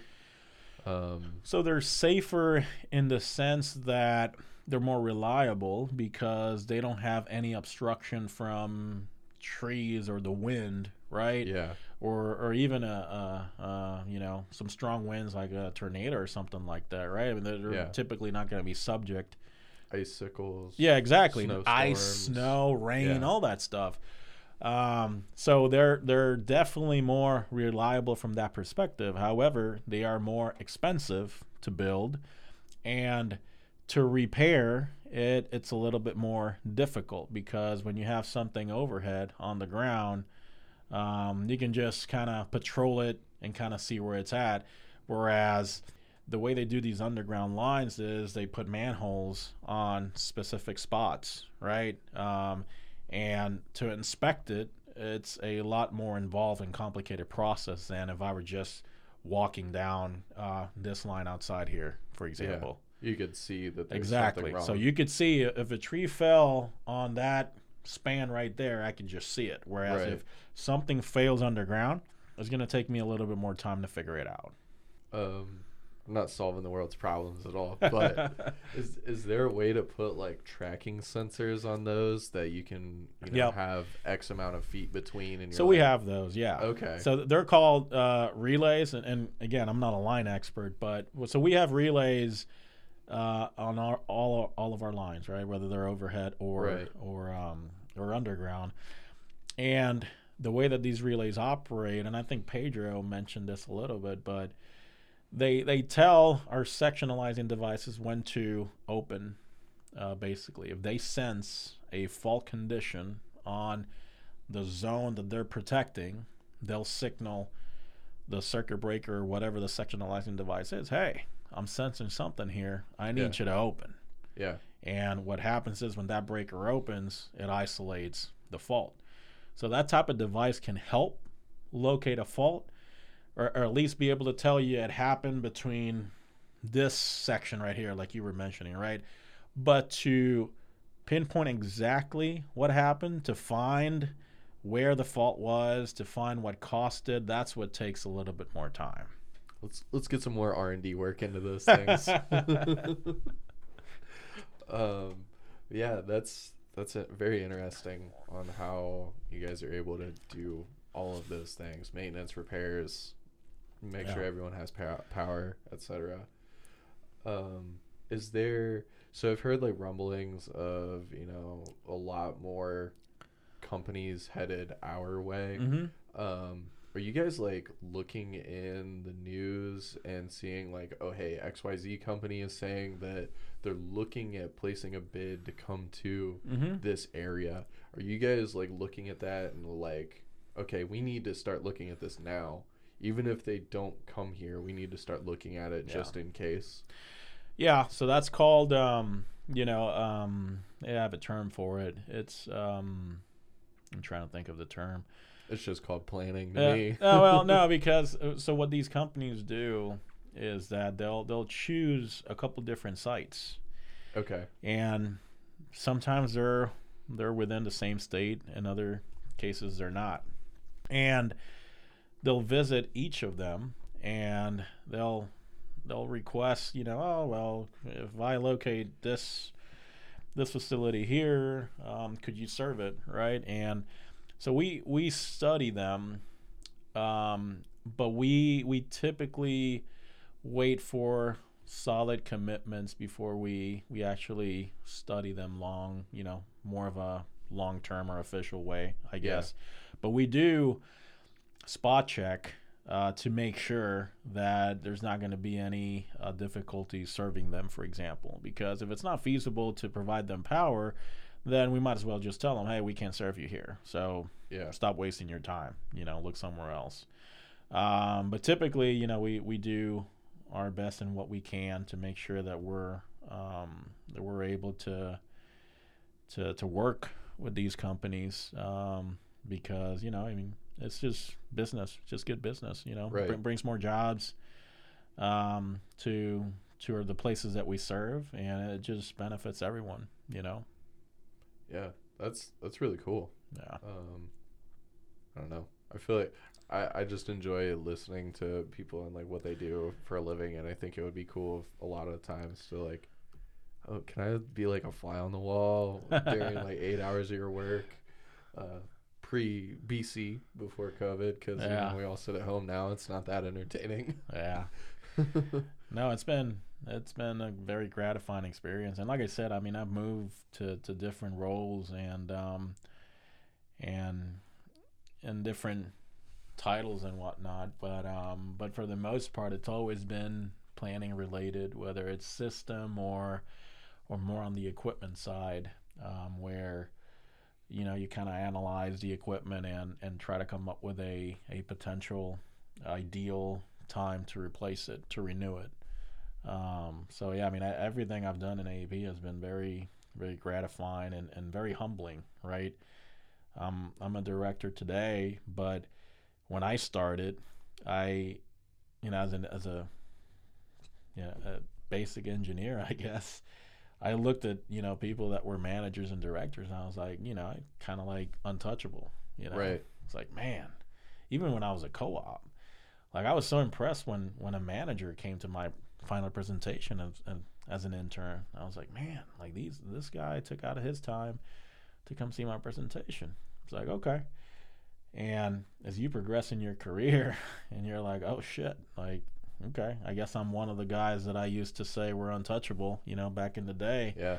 And it's almost surreal, you know. I mean, and and you know, you just just humbling, to be honest with you. Yeah, it is. It is. Um, I don't really get into like too much what I do for a living, but I can say I've I've felt the the same thing Mm-hmm. uh, in my in my career, um, and it it really is humbling, and it's like Yeah. You know you look at those positions of like oh man i'd love to have that person's job like it- what they do is so cool and you're like all right well here's the goal here's how i get there Yeah. and then watching yourself actually do Yeah. it and conquer it it's awesome No, it's amazing. It, it, it really is. Um, and you know, and I don't know, as I'm I'm relatively young in in my career still, right? You know, just 13 years. I mean, there's many folks that still work that have been around 30, 40 plus years, right? And they're still working. So there's, you know, I don't know what the future holds, but just the fact that I've made it this far at this point, it's like I would have never dreamed that I was going to be um, where I'm at today. So, so yeah, surreal. it is um did you have any part in um the whole like texas losing power last year did you have any part like uh like pedro kind of did No, because um, so that was that was more the real time thing that I was talking about, right? Yeah. When that Pedro gets involved, which is um, really interesting. And you know, from when that happened, my role was on the um, more on the renewal of our assets, right? So I think I may have been asked one question about the equipment at you know uh, on one of our power lines, but the main problem, as Pedro mentioned, was a lack of capacity, right? yeah So um, you're getting more load than your system can support. Uh, you're bound for, for a collapse. I mean, that's just the way it works. But um, but no, I mean, I luckily, I guess, uh, I didn't I didn't get involved uh, in it, but I was paying attention for sure right um, because you know it, it impacted everyone, and that's basically all what what the people at AEP spoke about. At least the people from the Texas region, all they spoke about for you know a month or two. So yeah that oh, that's crazy is there is there any part where you can be like hey texas here's how we can beef up our uh grid well, I'm sure that many have um, have tried doing that after that uh, debacle. Um, but um, but yeah, not me. That's uh, that's way above my pay grade. Uh, but it, but I think Pedro, and I keep mentioning that guy. Uh, but I think he's he a nerd but I think he, he hit the uh, the nail on the head. You know, it's just, hey, lesson learned: have ties with people outside of Texas because, okay, we recognize that you're self-sustaining system, but when some shit like that happens, you need to rely on your neighbors. And had they had, um, you know, ties to others where a generation could have flown, perhaps they, you know, what happened wouldn't have happened. So that to me was the biggest thing and it's really simple if you think about it right um, don't be an island simple as that yeah or if you if you're gonna be an island then install batteries freaking everywhere so Yeah. that's that that will be too expensive obviously so the tie is definitely a better option uh, I think the the adage, um, plan for the worst and hope for the best. Yeah, kind of comes to mind. yeah, absolutely, and that's how how we should plan, right? We should always plan for worst case because Yeah, what what people will say is that well you know that has like 1% chance of happening and that's true but what if it happens right. then the question will be well why didn't we think about it Uh huh. you know so i think you always plan for the worst and if something like that 1% does happen then you're prepared and you're able to to withstand it and um, come back from it so Yeah, and and people don't want to put your head on the chopping block. Exactly. Yeah, I'm sure um, several people are doing other jobs uh, right now. Uh, Yeah. The ones that were involved in that in that fiasco. So Yeah. Um, hopefully it's better, or it's getting. I would hope. that was it was recent, so I don't know if they were Mhm. able to, uh, you know, pull a bunch of strings and make a lot of things happen really fast. Yeah, I would hope. Um, I mean, it's been I think just a year. Yeah, it was a year. Yeah, it Oh was it was last year. So, yeah, I mean, I I just hope they learn. That's that's the the thing you can do. Just learn from that experience, make a decision, and go. Try to get better. right. Um, is there anything else that you wanted to uh, talk about with with what you guys do over there at uh, AEP? Um, not really. You know, I've been able to um go to a d- few different places thanks to you know to to my job. You know, I was able to go to Vancouver, which is beautiful. Um, Yeah. you know, through a conference that I went up there, and you know, just as you um, are getting a ride from the airport to to the hotel, you just you see all these mountains and and all these peaks. You know, with they're all white, but then like in, at, at the bottom you see all this green, and you're like, it's just so so beautiful. Um, right.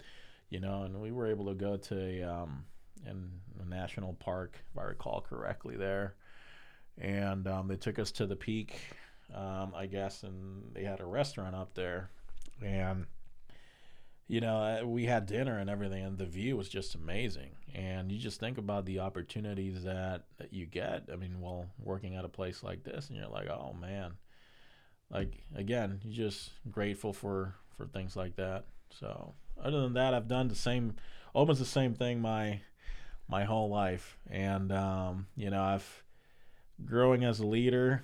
Um, I've had the opportunity. I've been blessed to be able to create my kind of my own teams, and um, I've worked with great people, and um, I look forward to a couple more decades. We'll see. That's fantastic. We'll see. Um, so on the on the topic of travel, Mhm. uh, I love to get into it. So, what what other places have you been? Um, I don't know, work, vacation, Mm-hmm. Different experiences, all those things. Yeah. Um, I mean, obviously, COVID has impacted that. We, we had a plan where we wanted to go to a bunch of different places, but uh, but no, we we've gone all through the Caribbean, um, Dominican Republic, Jamaica, um, all the smaller islands like uh, Barbados, St. Thomas, um, St. John, St. Martin, all those um, we've been. Um, all have their own charm. Uh, we've been to Mexico a couple times. Um, my daughter loves Mexico. Um, there was um, the last time we went. Um, there's these raccoonish animals there. Uh, I don't know if you're familiar with them. They call them coatis, and they're basically a raccoon but with a longer tail. Interesting. And No, not familiar. and my daughter was obsessed uh, with these little guys. They're smart little guys too, and then they're all over the place. And and you know, if you're at the beach and the hotel we were in to had like a bar and cafeteria right at the beach, and you just take you know a hamburger or whatever, and you just put it while you were sitting. And these little fuckers came and stole the food, and actually like with their hands, they they look so so cool doing it. But my my daughter was obsessed with it, and she loves Mexico. Um, and you know, to to this day, she'll say that she wants to be Mexican, not Puerto Rican, and that's something that my wife and I are working on.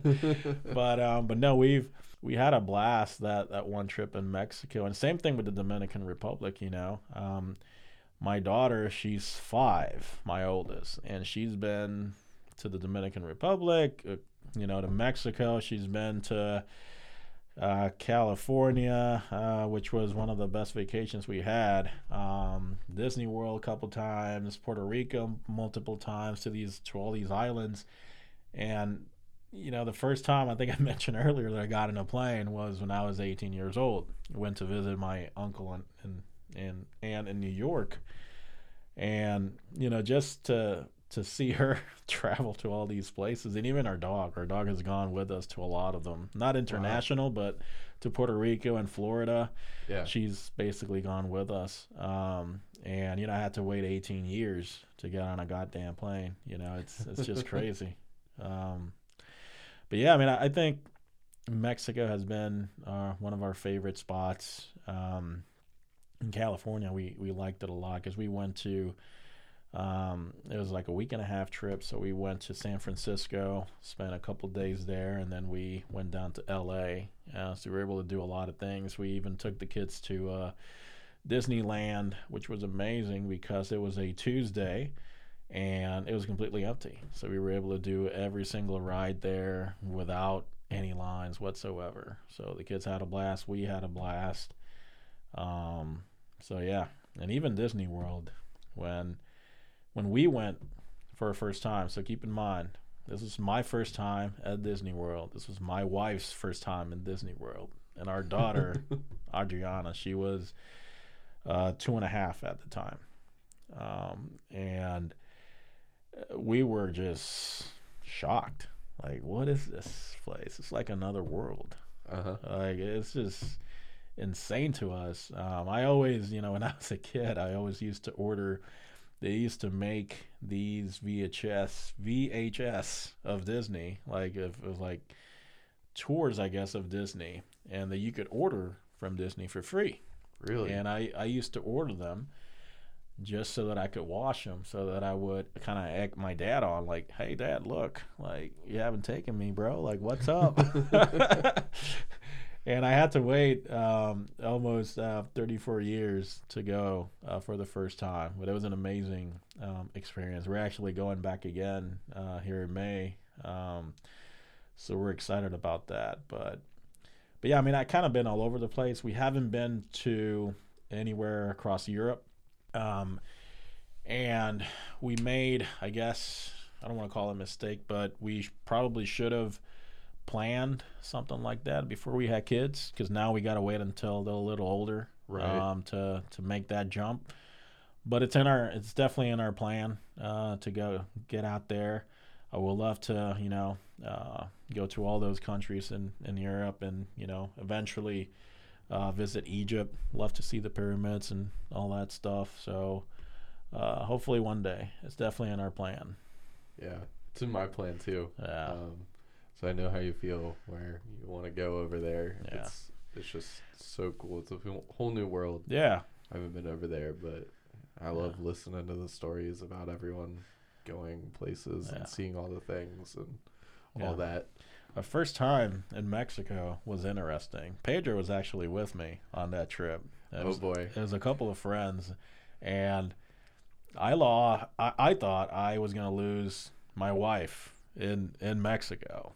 Wow. So and and then Pedro got sick too. But yeah, I mean, I they always say don't drink the water. Yep. When you go to these places, right?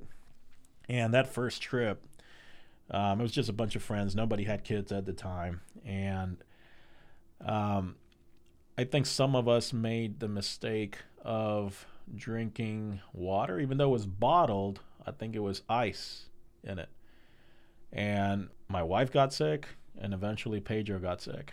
And I remember that um, my wife woke up that the day after that dinner feeling horrible, and she was like, "I'm just gonna sleep.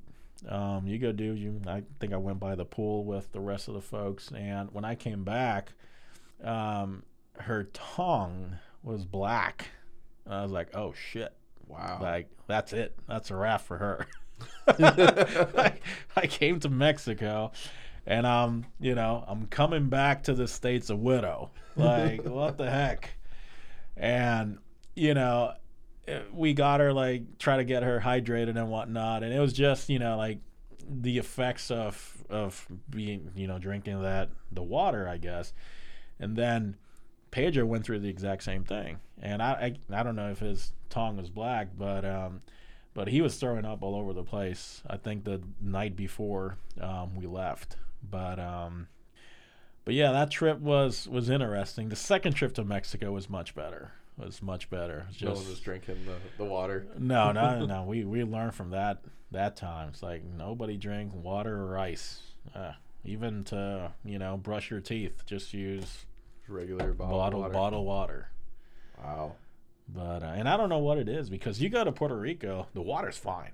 Like that's what we Yeah. drink. We drink from the faucet, and you know it's fine. So I, I don't know what it is about these countries that the, their water is just junk. And I know in Mexico they call it like some person's revenge. Uh, It's one of those old tales about someone was doing something, someone did something wrong to him and killed him, and I don't, I'm not doing the story justice. You can Hmm. Google it, but it's yeah, it's someone's revenge. Hmm. I don't know. Okay. Um, it's yeah, it's very weird. I don't, I don't know. Maybe they just need a treatment facility and yeah, I don't know. uh, but yeah, that's the that's like the the tale about it. But what it- Okay. The scientific story, I don't know exactly what it is. Hmm. Yeah, it's some sort of bacteria, parasite, virus type of thing that's in the water there. Damn. Well, the same thing must be in the Dominican Republic because I mean, if you drink that, you get same effects pretty much. Really? Yeah. I did not know that. Yeah, yeah. We whenever we the times we've gone down there, it's always bottled water. Um, but I mean, we love Dominican Republic. It's so relaxing. Like to me, it's a true vacation Yeah. because you go to the resort and, and you just literally do nothing from when you get up to where you go to sleep. You know, you just wake up, have breakfast, go lay down on the beach. That's it, and go to the bar every once in a while to get a Yeah. drink. They don't have someone coming to give you drinks. Yeah, they they do. They yeah, do? at times. Okay. Yeah, they do. And it's it's so it's so funny because these these bartenders, so they're they're not used to people uh, tipping them a lot, oh yeah. right? So, you know, I, I'm I've always been, you know, I like to tip and whatnot, and and I go and I'll hand them over a, a ten dollar or a twenty dollar bill uh, to Mhm. the first guy that serves me a drink, and I'm like, hey, here you go. You do that, that guy will never forget your face the whole time you're there. Absolutely. The line could be five people deep. He'll see you. What do you want, buddy? Here you go. the twenty bucks is worth it. Yeah, absolutely. and you know, after that, you just kind of continue, you know, one or two or, or three bucks at a time, because at the end of the day, compared to what you know people tip here in the states, which is you know the typical fifteen percent or whatever it is, it's a, you know it's really nothing. Yeah. I mean, because you're spending the whole week there, or whatever the case it may be, and you know they it, it for them it they it's it's huge, it's huge, Right. Their their economies are just so Yeah. different. Yeah. It's very different. it's so eye opening when you go to those sorts of places and Yeah. see like your dad living super comfortably. Um, did he support your mother? Did she have a job? So or- my mom, my mom had a job um, up until I think I was maybe six or seven. Then she kind of worked in retail stores, but my dad was the the main supporter. Yes. yeah, and living there 25, 35 grand a year. Yeah. Being able to support a home, pay for my private school. You know, we never lost our house. There was food was always there. Um, Yeah. So we had the important things. Yeah, we didn't get to travel, but the basic necessities I always had. Yeah, you weren't worried about those basic things no, at all. I, not in in the absolute. Um, everything I needed was always there for me, Yeah, and for that I'll always be grateful to him. yeah. It it is just so crazy like sitting and talking and thinking about it. It's you know you Yeah. give a bartender and the DR twenty dollars, and his whole week change. Yeah, absolutely, absolutely. And be be you know knowing that you have that effect on people, you know, it's it's an amazing amazing feeling. Oh yeah, it's it's a lot of fun too. Um, you know, being that generous, Mhm. right? Yeah. Um, yeah. Is there is there any other sort of like fun travel stories that you uh, have or can think of? Well, I mean, when um, when my wife and I got married, we went on a cruise um, for our honeymoon, right? And I think we were in Barbados, um, and we so that the, we were taking a tour in Barbados. I'm pretty sure it was Barbados, or maybe it was St. Kitts, one of the two. And we were with other like couples that we met during the cruise that were also in their honeymoon. And the tour guide kind of just took us to a couple different places and he took us to a peak where you can see, you know, where Nevis and, and St. Kitts, I guess, connect because they're kind of like a, you know, they got like a joint island thing going on. Okay. And and at every spot they stopped, like obviously these tours are coordinated, right? So Right. they have people that sell shit. Like they sell food, they sell like um, you know, like necklaces, whatever the case it may be. So in this particular spot, um, there was this kid. He was a kid. He had to have been a kid. But he was uh, maybe 17, 18 years old. But he was a big kid. Like he was, I think, a little bit taller than me and um, possibly close to 300 pounds. So he was a big kid. He's a big dude. Yeah. Just a big dude. Yeah, just a big big dude, but you could tell from his face that he was he was still a kid. Yeah. And this guy starts offering me an aloe vera type lotion. Okay. And I'm like, bro, I'm good. Like I don't want that Yeah. shit. I'm not getting sunburned. Yeah. and he he he kept on pressing me about it. And I'm like, hey bro, I'm good. And this and this fucker grabs my arm and starts putting that shit all over me. and I was like, bro, like, what are you doing?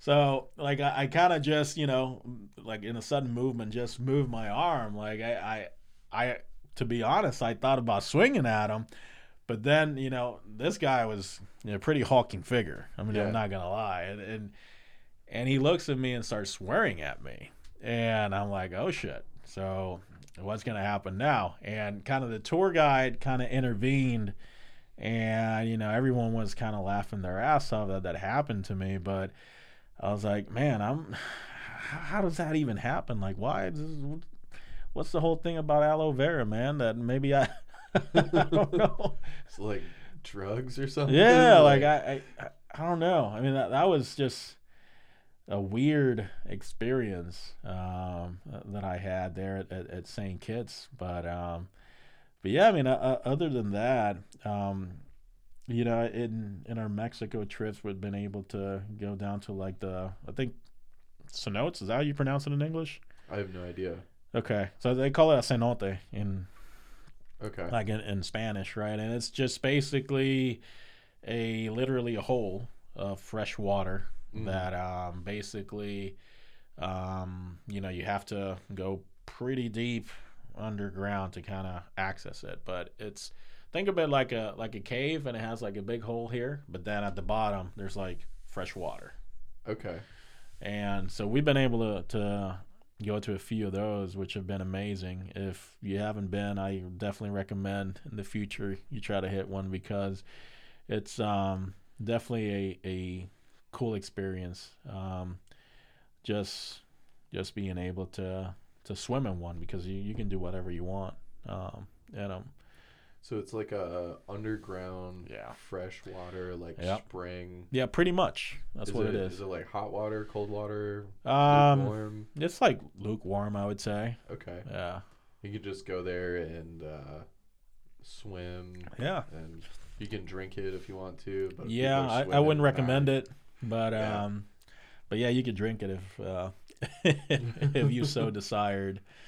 Um, yeah, but as far as um, as other stories, um, you know, um, yeah, I mean, I, I, everything has been as planned, I guess, on on our vacations. You know, That's good. I, I think that the there was one time where my first cruise, I was with my parents and um, my uncle and aunt and, and my cousins, and I remember so my cousin, he's like uh, he has a darker complexity, kind of like Pedro, right? And we look nothing alike. But I was uh, three years older than him, so I was able to get inside the nightclub, and he couldn't. And so I gave him. I remember I gave him my um, my electoral card as an ID. Had my picture on it, and my my date of birth, and I thought these guys aren't going to notice. And so I got in, and you know, I, I told him, "Hey, just wait like a minute, and then just come in, right?" And he did. and the guy at the door kind of saw that. I was like, hmm, "Hold on a second. like, uh, yeah, this doesn't work. So they didn't let him in, and they took my electoral card. I was like, all right, whatever, man. I don't care if I lose that. That's why I gave it to him in case that happened. But um, but we got stopped the day after as we exited the cruise and went into an island. As we came back, I guess they had typed up my name in in their system, and it kind of flagged as I scanned my passport to get back on the boat. Yeah. And like security took me in, and my parents were like all worried and and shit. It's like they kind of gave me a lecture on, yeah, we don't do this. Like if we serve him a drink and he gets drunk, we get sued. They'll never do. They gave me a pretty big scolding. Um, and I learned, yeah, fake ID is not the way to go, man. Just Yeah. not the way to go. That's a Stupid things that you do when you're young. right. Very stupid. That's a that's a fun fake ID story. but it, I mean, it could be a lot worse, right? Yeah, yeah. It, it could have been a lot worse. I just wanted him to have fun, you know. Um, but um, but yeah, they didn't allow it. So Man. Um, is there anything else that you wanted to mention mention about travel? um, no, I think I'm good on travel. Again, I'm I'm looking forward to our um, upcoming Disney trip and hope that um, you know COVID kind of goes away and we can you know resume our our uh, travel to where we want to. So Yeah, this whole no travel thing is killing me. yeah, yeah, Oh, it's the worst. yeah. But uh, I wanted to ask you. Uh, we were talking earlier before this Mm-hmm. about um, you know raising your kids here. Mm-hmm. Um, what's like the differences that you see from you know when your parents raised you versus raising your kids now here in America, and um, I don't know. You mentioned that you're teaching your daughter Spanish Yeah. and English at the same time, and she's like, I don't know, like five years old or something. Yep. Like, Yep. yeah. I mean, as far as as differences are concerned, um, the first thing that comes to mind is cost. It is so expensive to get a kid in daycare Oh yeah. in, in the states.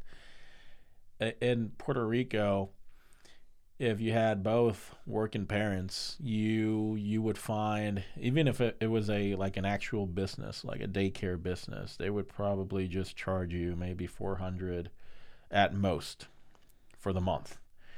Like I I pay more in daycare than I almost do in mortgage in Holy shit. here in the states. So it's stupid expensive, and school is actually cheaper, but daycare is just insane. It's just insane, um, and and to me that's that's the main difference. But as far as you know, continuing to raise our kids, I, I, I you know, my wife and I both want both of our daughters to really know both languages. I think that opened so many doors for both me and my wife you know just being able to to articulate and and speak both languages um, that we want the same for for our daughters right and to to add to that all of our family is still down in Puerto Rico right and and all of my most of my friends are still down in Puerto Rico, and most of my friends up here are also from Puerto Rico, right? So we want them, we want both of our daughters to be able to at least understand and speak a little bit of Spanish. I mean, we understand, right? We're in the States. Yeah. Everything, they're going to go to school, everything's going to be in English. We get that. That's Yeah. perfectly fine. But we want them to at least be able to communicate with their family in Spanish. It's one thing I, I always, um, you know, w- kind of thought it was a bit odd for for people that came to the states and when they came back, you know, their kids were completely Americanized. I, they wouldn't they wouldn't talk a word in Spanish when they were in, in Puerto Rico. And you're like, I, like I don't want that. You know, I, I want them to to keep a little bit of you know of our culture in you know alive inside of them. So that's why we kind of try to reinforce that in in our house. And again, I'm I'm guilty of not doing that because my daughter will come and ask me something in English, and I'll just answer in English, just a natural response. Yeah. My, my wife has to constantly remind me, "Hey, Spanish, Spanish, Spanish." Otherwise, she's just gonna forget it. So I've been trying um, to get better um, at it, but um, but yeah, that, that's that's one thing that we really really want them to um, to, to learn, right? And you know, I I keep going back to the schools, right? And we're we're school shopping right now, and I yeah. air quotes, right? Because I feel in um, so in Puerto Rico, you you get if you're going private school, you get a lot of unaffiliated private schools. You know, not not affiliated to a certain type of religion. You know, and not that you know um, we obviously believe in um, you know in God and whatnot, but we we don't we don't we're not actively going to a church you know Okay. every every sunday right?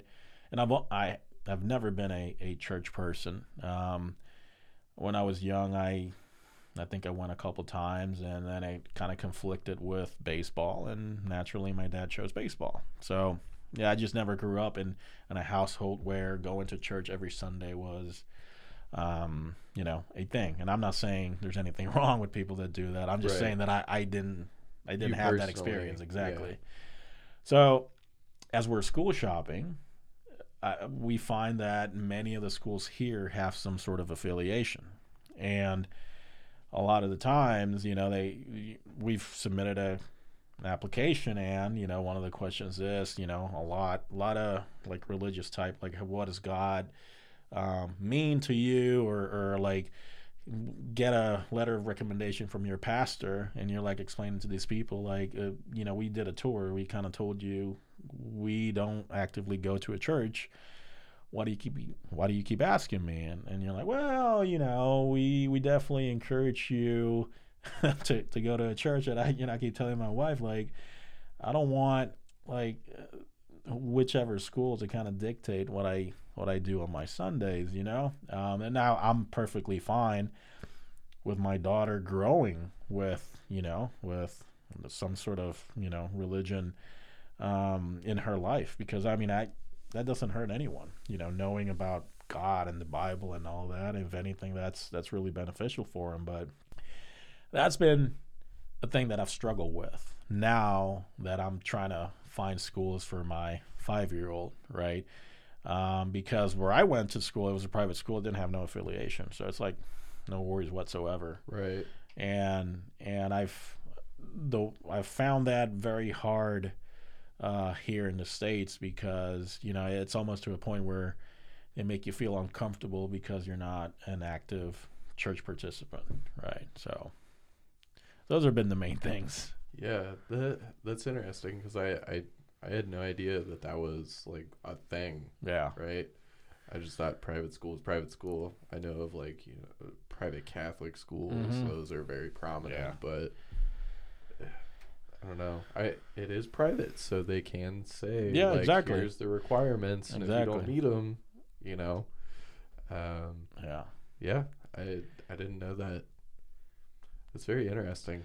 Yeah, that's one thing that you know we're we're struggling a little bit with. I mean, we're we're, we're kind of hoping that it'll it'll be fine when it's all said and done. But at least through this initial application process, that's what kind of we've we've found.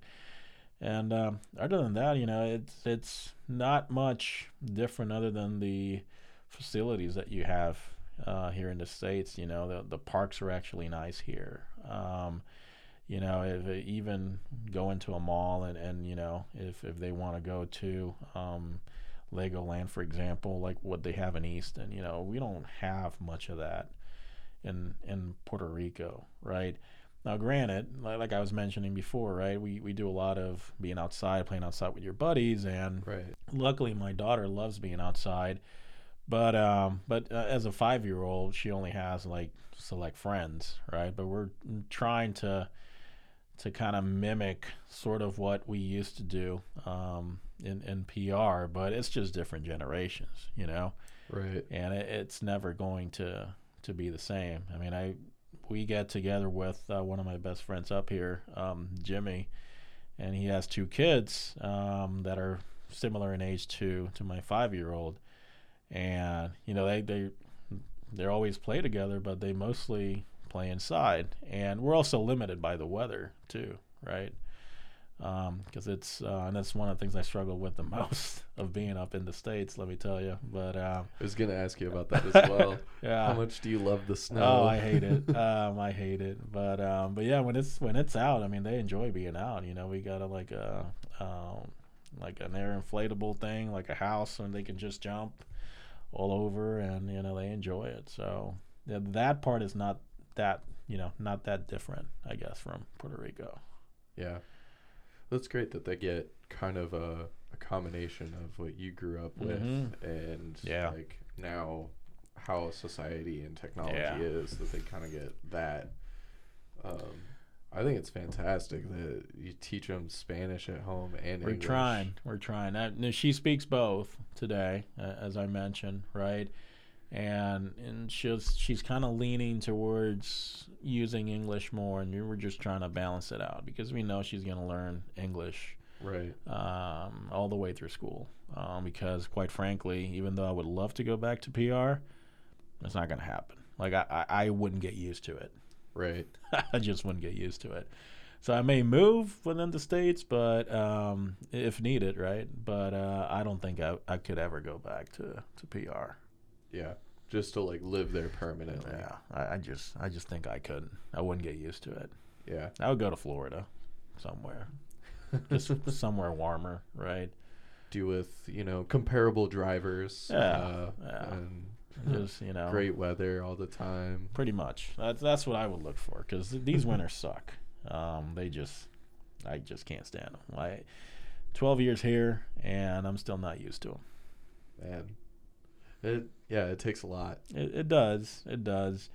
And, you know, and when I say not used to them, I mean, it, it, there may be some, you know, not not entirely true because, you know, I could be 40 degree weather, even 30 degree weather with like a t-shirt outside. It's like completely fine. Whereas, you know, my dad will come here and visit, and if it's 60 out, he'll be like, "Oh man, it's cold." It's like, nah, it ain't. no, it ain't. Yeah.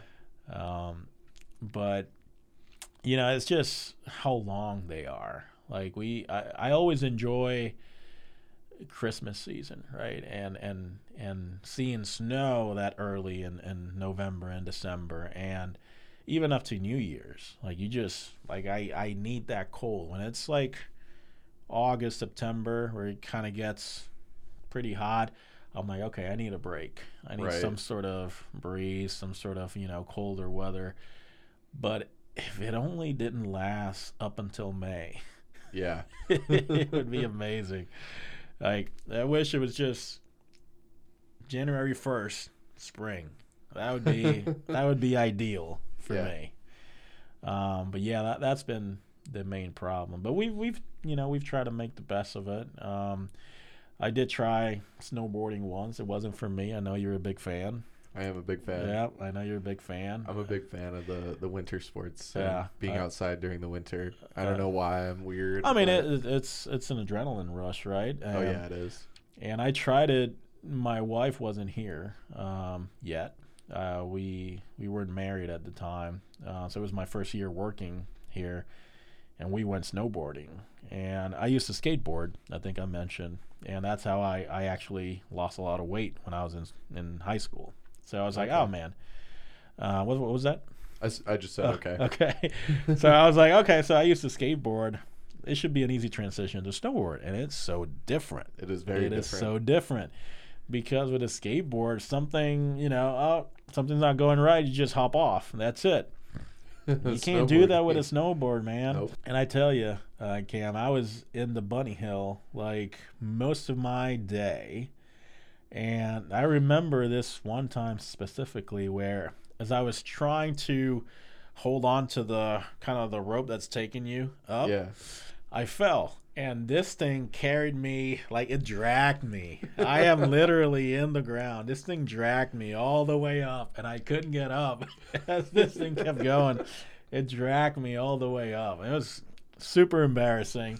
and I kept trying not to fall on the bunny hill, and I kept falling and falling and falling. And yeah, there was a point where I was like, you know what? I'm just gonna go to a normal hill. This was in Mad River, which obviously you've been uh, Yeah. it's several times and you know, I went to I think one of the I don't know if it's a beginner hill or whatever, but it was not the bunny hill. And as I was coming down, I kind of every time I started gaining speed, I got scared because you you can pick up speed Oh, as you're fast. going down. It's very fast. Yeah. And so I kind of just bailed every time. Oh man, it's going too fast. Oh, so I bailed. And there was this one time where I didn't get a chance to bail, and I just, you know, kind of went backwards and hit my head right on the snow. Ooh. And, you know, I wasn't wearing a helmet or anything, even though I was a beginner. Maybe I should have. And I swear to God, I think I blacked out for a couple minutes because I was like dizzy and all that. So I'm like, this is not for me.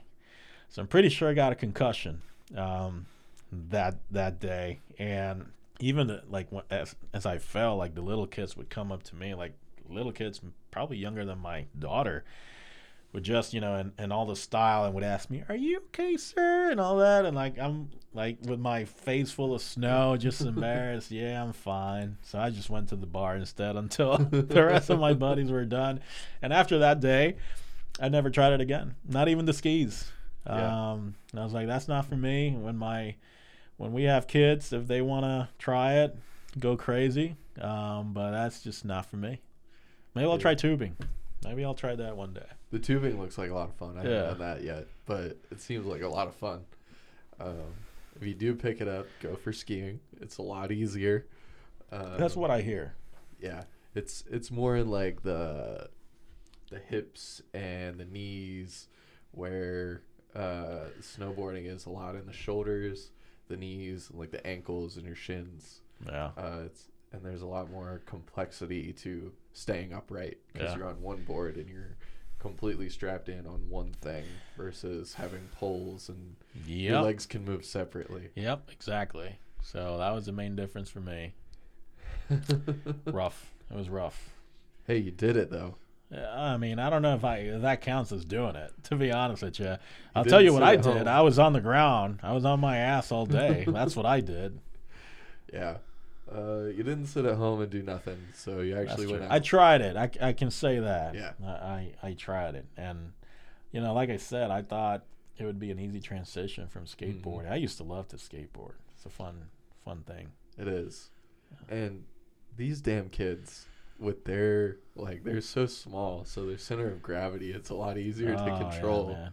When you're like older, it's so much harder. Man, I used to see it like that day in Mad River, like as I was at the bottom of, of one of the big hills, you just see these kids literally like three feet tall of that just coming down the hill like nothing. Yeah.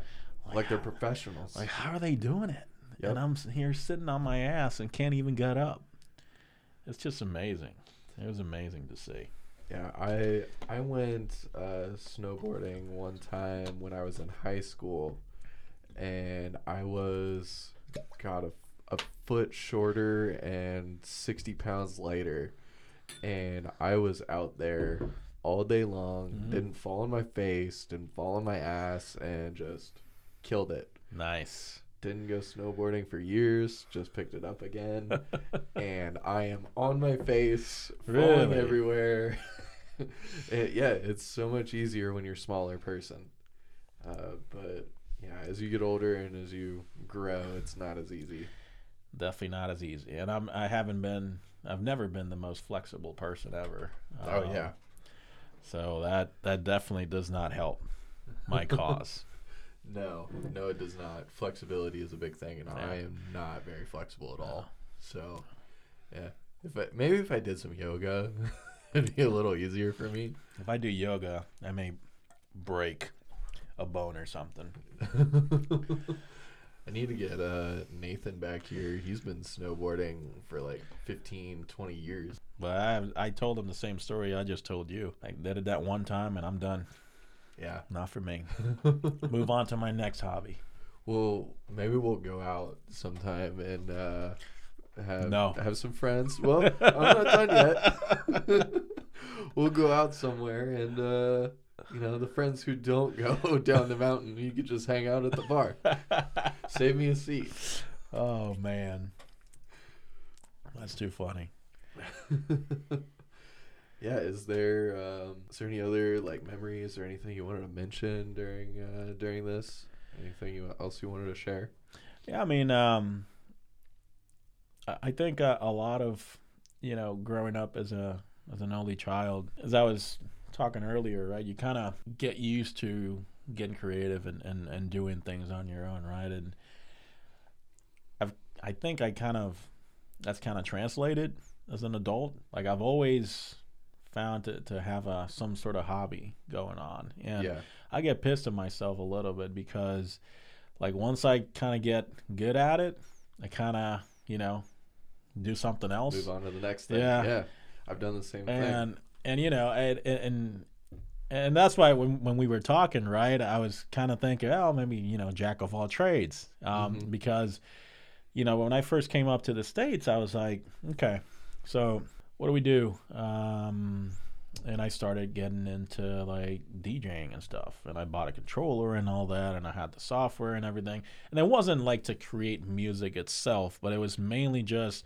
to mix it yeah, right? Like uh, it was very simple stuff. I was just listening to set lists from like DJs and whatnot, and I would try to mimic them just to kind of practice the moves. And then I kind of got okay with it, and uh, I move on to bartending, which bartending was an interesting story because what got me into that was when my buddies from Puerto Rico came up here to visit for Felix's wedding. So that week after the wedding, we took a trip to Chicago. And I don't know if you've been to this place in Chicago called the Aviary, but it's on the, uh, the it's in the meat packing district in Chicago. And it's this fancy cocktail place where um, you know, first of all, it's super expensive, but it's definitely an experience, right? And it's this type of place where you're gonna get a set of instructions on how to drink a cocktail, basically. And as you walk in, Uh, you don't see a, a bar itself. You just see kind of like a laboratory, I almost call it, because you see a couple different counters in the back as you walk in, and you see these people just doing the drinks there. But you don't order from there. You go sit down at a table and they bring out the menu to you and it's like a course. You, so you you can order I guess one individual cocktail, but you can order let me get a five cocktail course and you choose from the different ones and then they got snacks that kind of pair perfectly with some of the cocktails that you're drinking. And we went to that place. We weren't actually going to go. We went on our last night, and uh, my buddy was like, "No, we need to go to this place before we leave." And I was like, "All right, if you guys help me drive, um, I'm down." Because I I was the Ohio guy, so I was the one driving. right. And we went to this place, and I was just amazed when I walked in, like how how much effort and work these people took to their craft, you know, and how dedicated they were. And you know, I was like, okay, when I get home, I got to read up on this shit. So I I started get into that and uh, my buddy was a bartender too at the time. So they, you know, I was impressed with some of the things that he was doing, and that got me even further into it. So, um, I bought a bunch of books. I started self teaching myself a lot of things, you know, trying to nail down basic drinks. And at the time, I I started buying bottles. That's that's kind of where my acquisition period for liquor started. This was in 20 early 2015 2016 timeframe. Okay. So I started getting lots of different bottles of gin, lots of different bottles of rum, and obviously bourbon and rye and all that stuff, but not the rare ones like you and I enjoy today, right?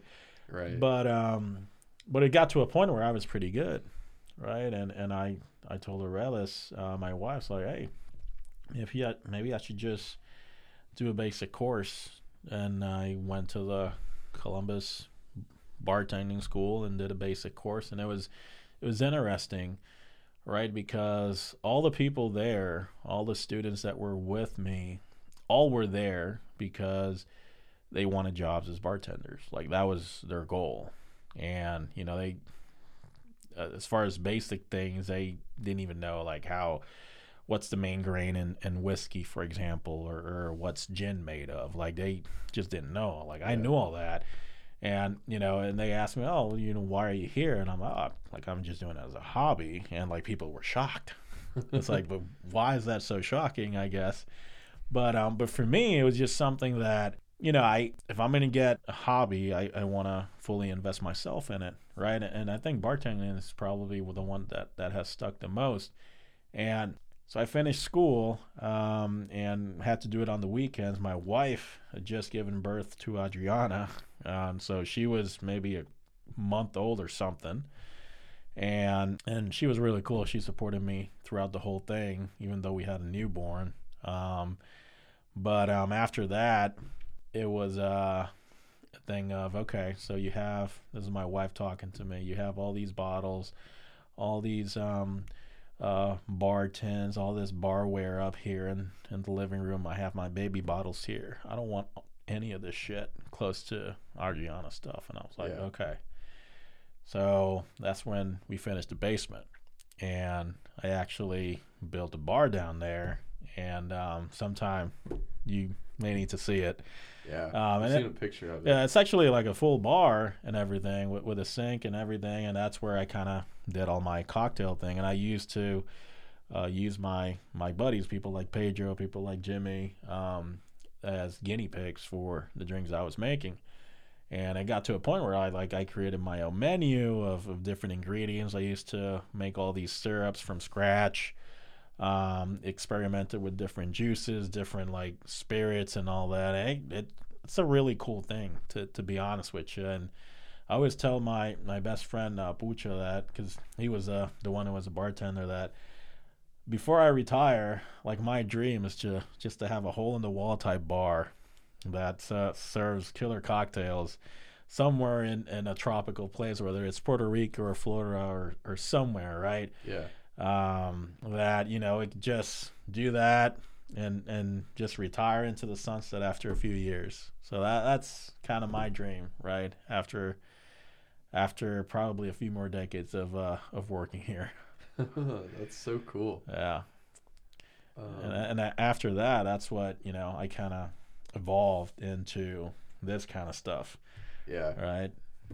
Yeah, we uh we didn't mention earlier, but we met through bourbon, of course. It's Yes. like everyone I have is like I met either through my fraternity or like through bourbon, but I think it's so cool hearing everyone's different stories and like we come together over one common thing. Oh, yeah. But we all have these cool, unique stories to tell, yeah. and yeah, it's a lot of fun. Yeah, and and I still do them. I just don't do cocktails that often, right? Because so Pedro started giving me stuff. Um, so hey, why don't you try this bourbon? Um, I'm in all these groups. I- I'm gonna invite you. Then one day I went over to his house and he gave me a pour of 19 um, WLW.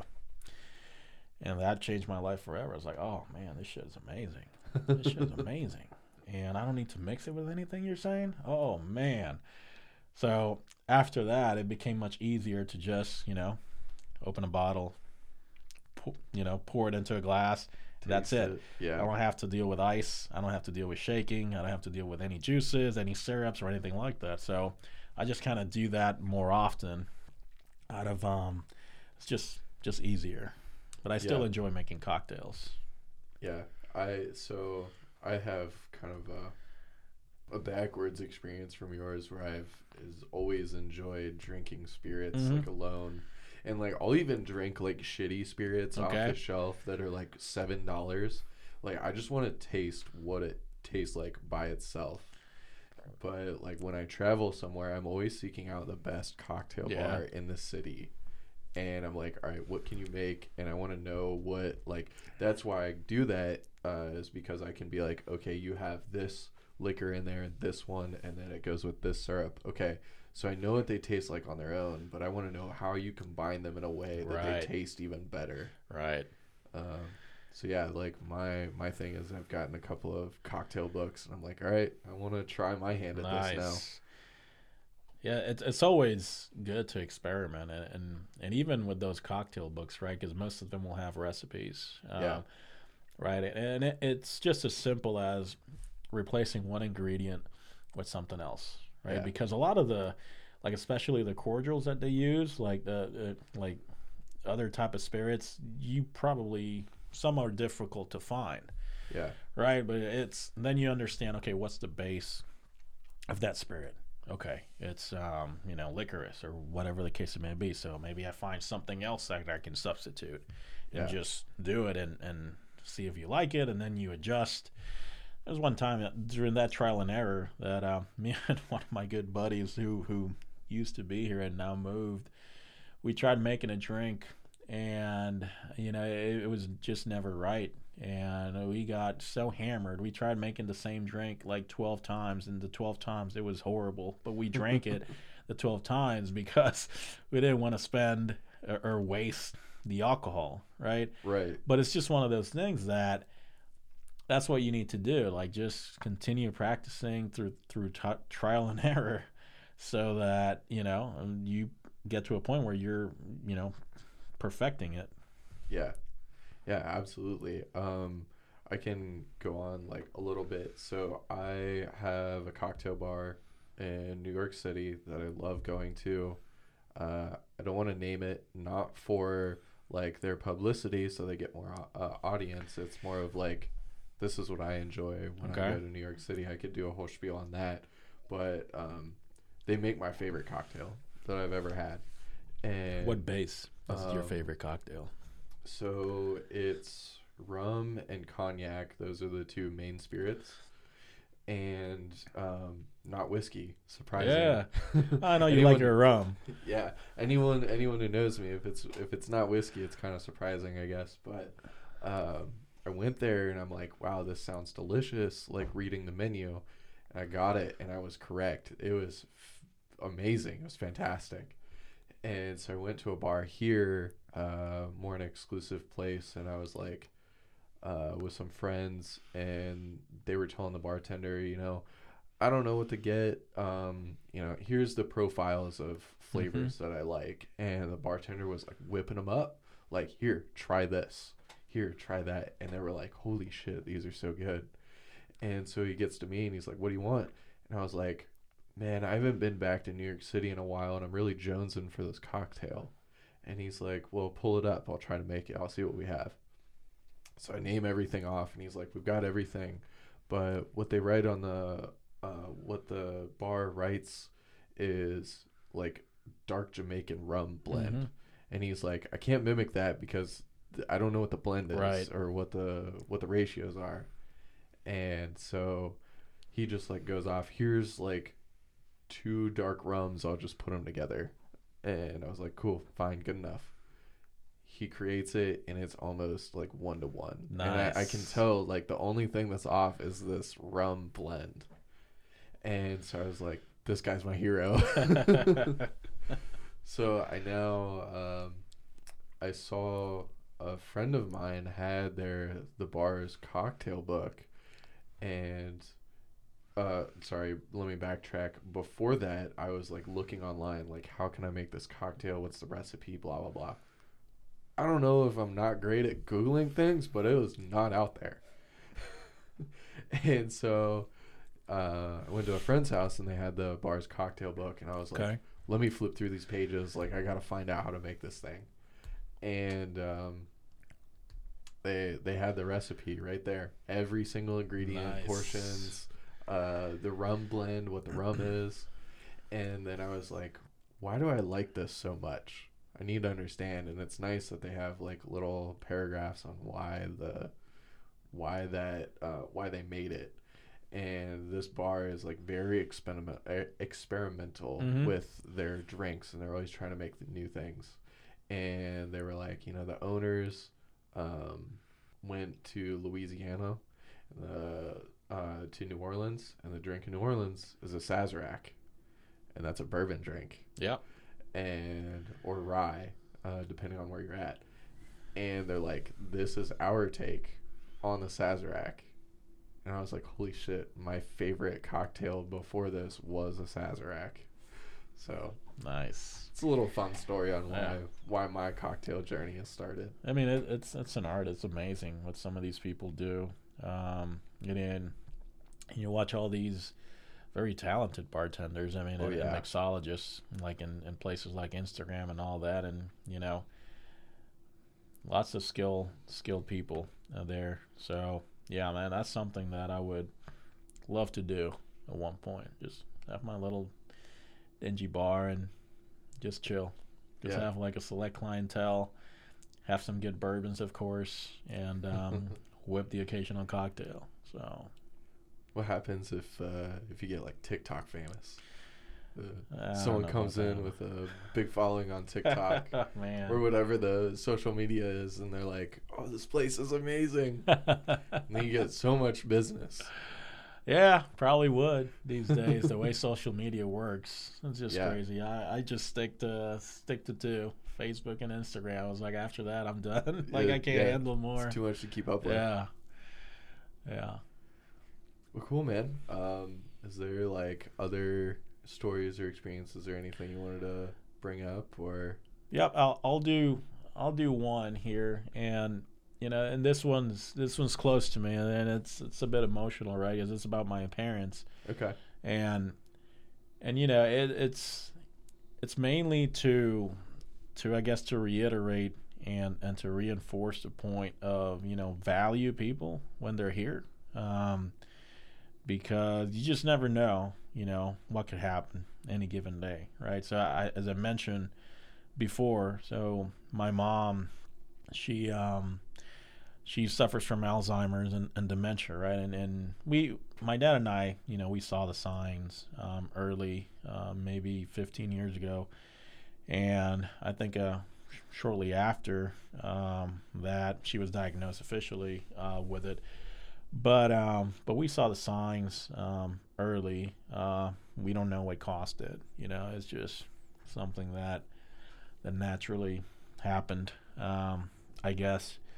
But um, but you know, I look back at a lot of our conversations as just knowing the type of lady who she was, right? I mean, when when I was in in school, um, sometimes when she used to work at retail stores, she used to go pick me up and and you know from school and she would take me to my grandma's and you know she cooked at our house and she brought me a bowl of food because she knew that I wasn't a fan of my grandma's food.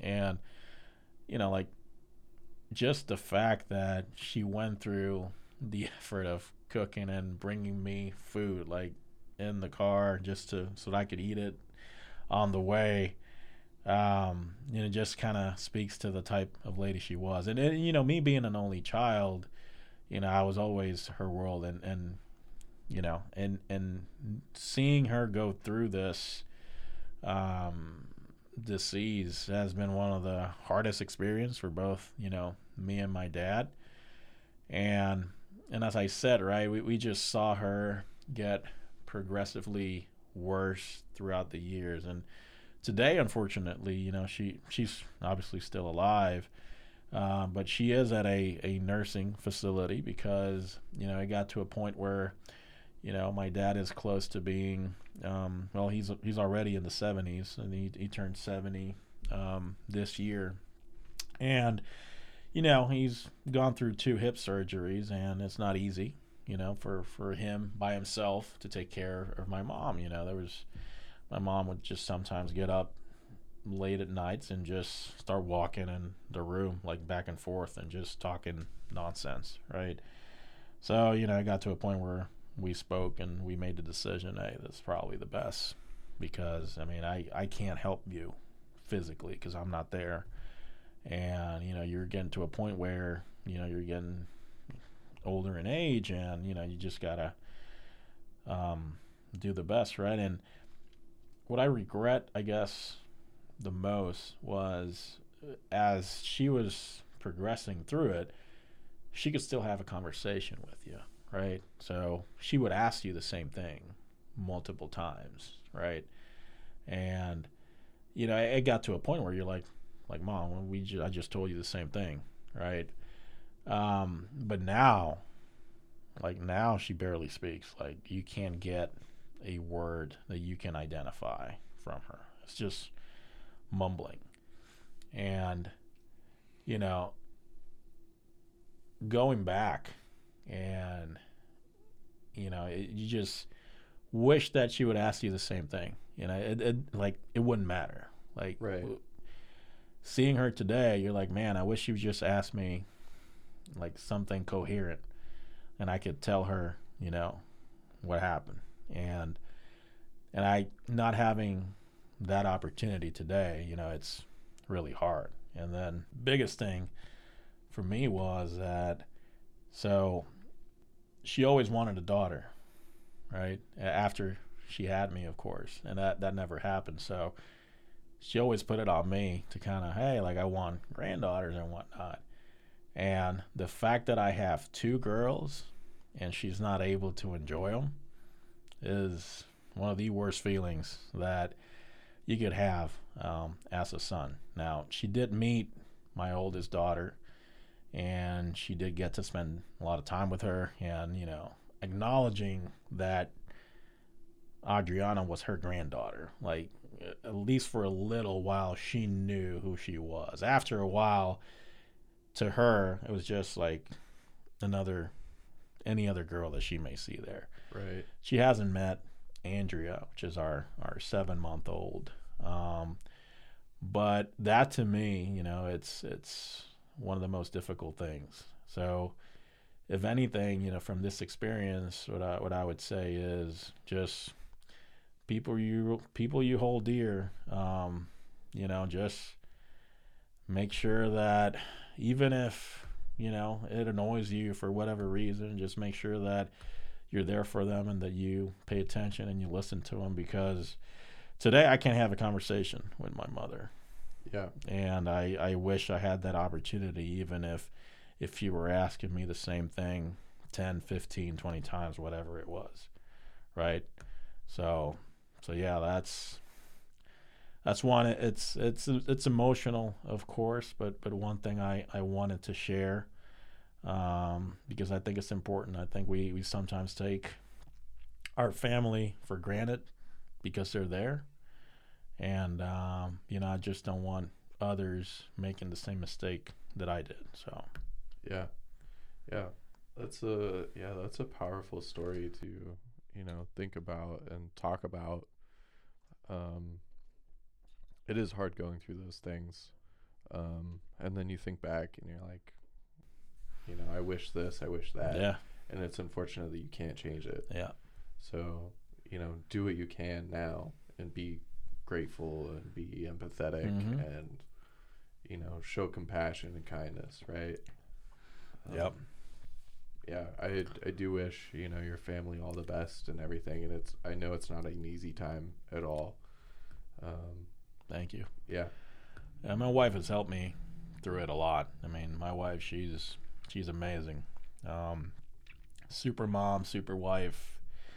um, she's helped me to a lot. So um, really thankful uh, for her and uh, the two princesses that she's given me. She's a super mom, man. I tell you, it's amazing what mothers do. Um, being there at birth, um, you know, just seeing all the effort that goes into it, and just when you see your your kid, you're like, wow, that's the most beautiful thing I've seen. Yeah. Um, so no, she's been a rock um, for me. So yeah, Amazing. Your wife sounds like a badass. I haven't met her. she is. She is. She's a badass. Um, uh, we also piss each other off quite often. But that's part of the, that's part of the game. Yeah. Uh, right. So, Right. well, no, I mean, I great great person to spend the rest of my life with. Um, so yeah. Yeah. Um, that's a you know powerful story, right? Yeah. Uh, is so I always ask um, at the end of every episode, like, Mhm. what piece of advice you want to give uh, to anyone listening. You want to live on that Jomar said. You know, you want your kids and your grandkids to hold on to. Uh, like, what's that? What's that one piece of advice? I think that's just it. You know, I mean, I, I use that learning experience from from my story, right? Um, whoever you you hold dear, whoever you love, just make sure that you're always there for them. Um, because so many things could happen, you know, um, unexpectedly from one day to the other that um, you know you just don't know. Um, things can change in a matter of a second and you don't want to be the person that had an opportunity to tell uh, something to someone or how much that person meant to you and you didn't right or you didn't take advantage of uh, an opportunity to spend time with them you know a, a lot of the times in you know if, if people are coming to visit for example uh, maybe not visiting me but uh, let's say they're in the area and it's a close friend or whatever and sometimes we get lazy right? It's like hey like let's go grab dinner. And you're like man i don't really want to go outside the house. I kind of just want to stay Yeah. here. But man just do it. You never know when's the last time you're going to see that person right? Absolutely. um, so just um, keep those you love close. Um, enjoy every moment, and uh, never take anything for granted, man, because you just never know. Yeah, uh, that's beautiful advice. I I try to live that. I try to follow it. Um, I'm I'm not perfect, but I do my best, uh, and I hope others listening do the same. Um, so yeah, uh, thank you so much for coming along, hanging out, sharing your story. I really appreciate it. Um, Thanks for having me. Um, sorry if I ramble too much. Not at all. No, uh, I don't know if I've said it, but I love just you know sitting here and whoever's here, you just talk and go, and it is. I don't know. I think it's beautiful. It's I compare it to art. You can Yeah. just listen to it, and in my mind, it just goes. And yeah, yeah. Thank you so much again. Uh, appreciate it, and uh, until next time. Yes, sir. Thanks for having me again. Yep. Thank you for tuning in to this episode of Fatal to Prejudice. If you or anyone you know would like to be a guest, please visit my website at cameronchats.com and fill out the contact me form. Please fill out the subject line as podcast interview and write me a small blurb on why you or someone you know should be a guest. I'll leave a link in the description for ease of access. You can support this podcast by listening to it on your favorite podcasting site. Please like, comment, share, and subscribe. Another way to support is by becoming a Patreon at patreon.com forward slash fatal to prejudice. Patreon is the only monetary support system. If you would like to sign up and support through there, I am forever grateful for you. Again, thank you for tuning in.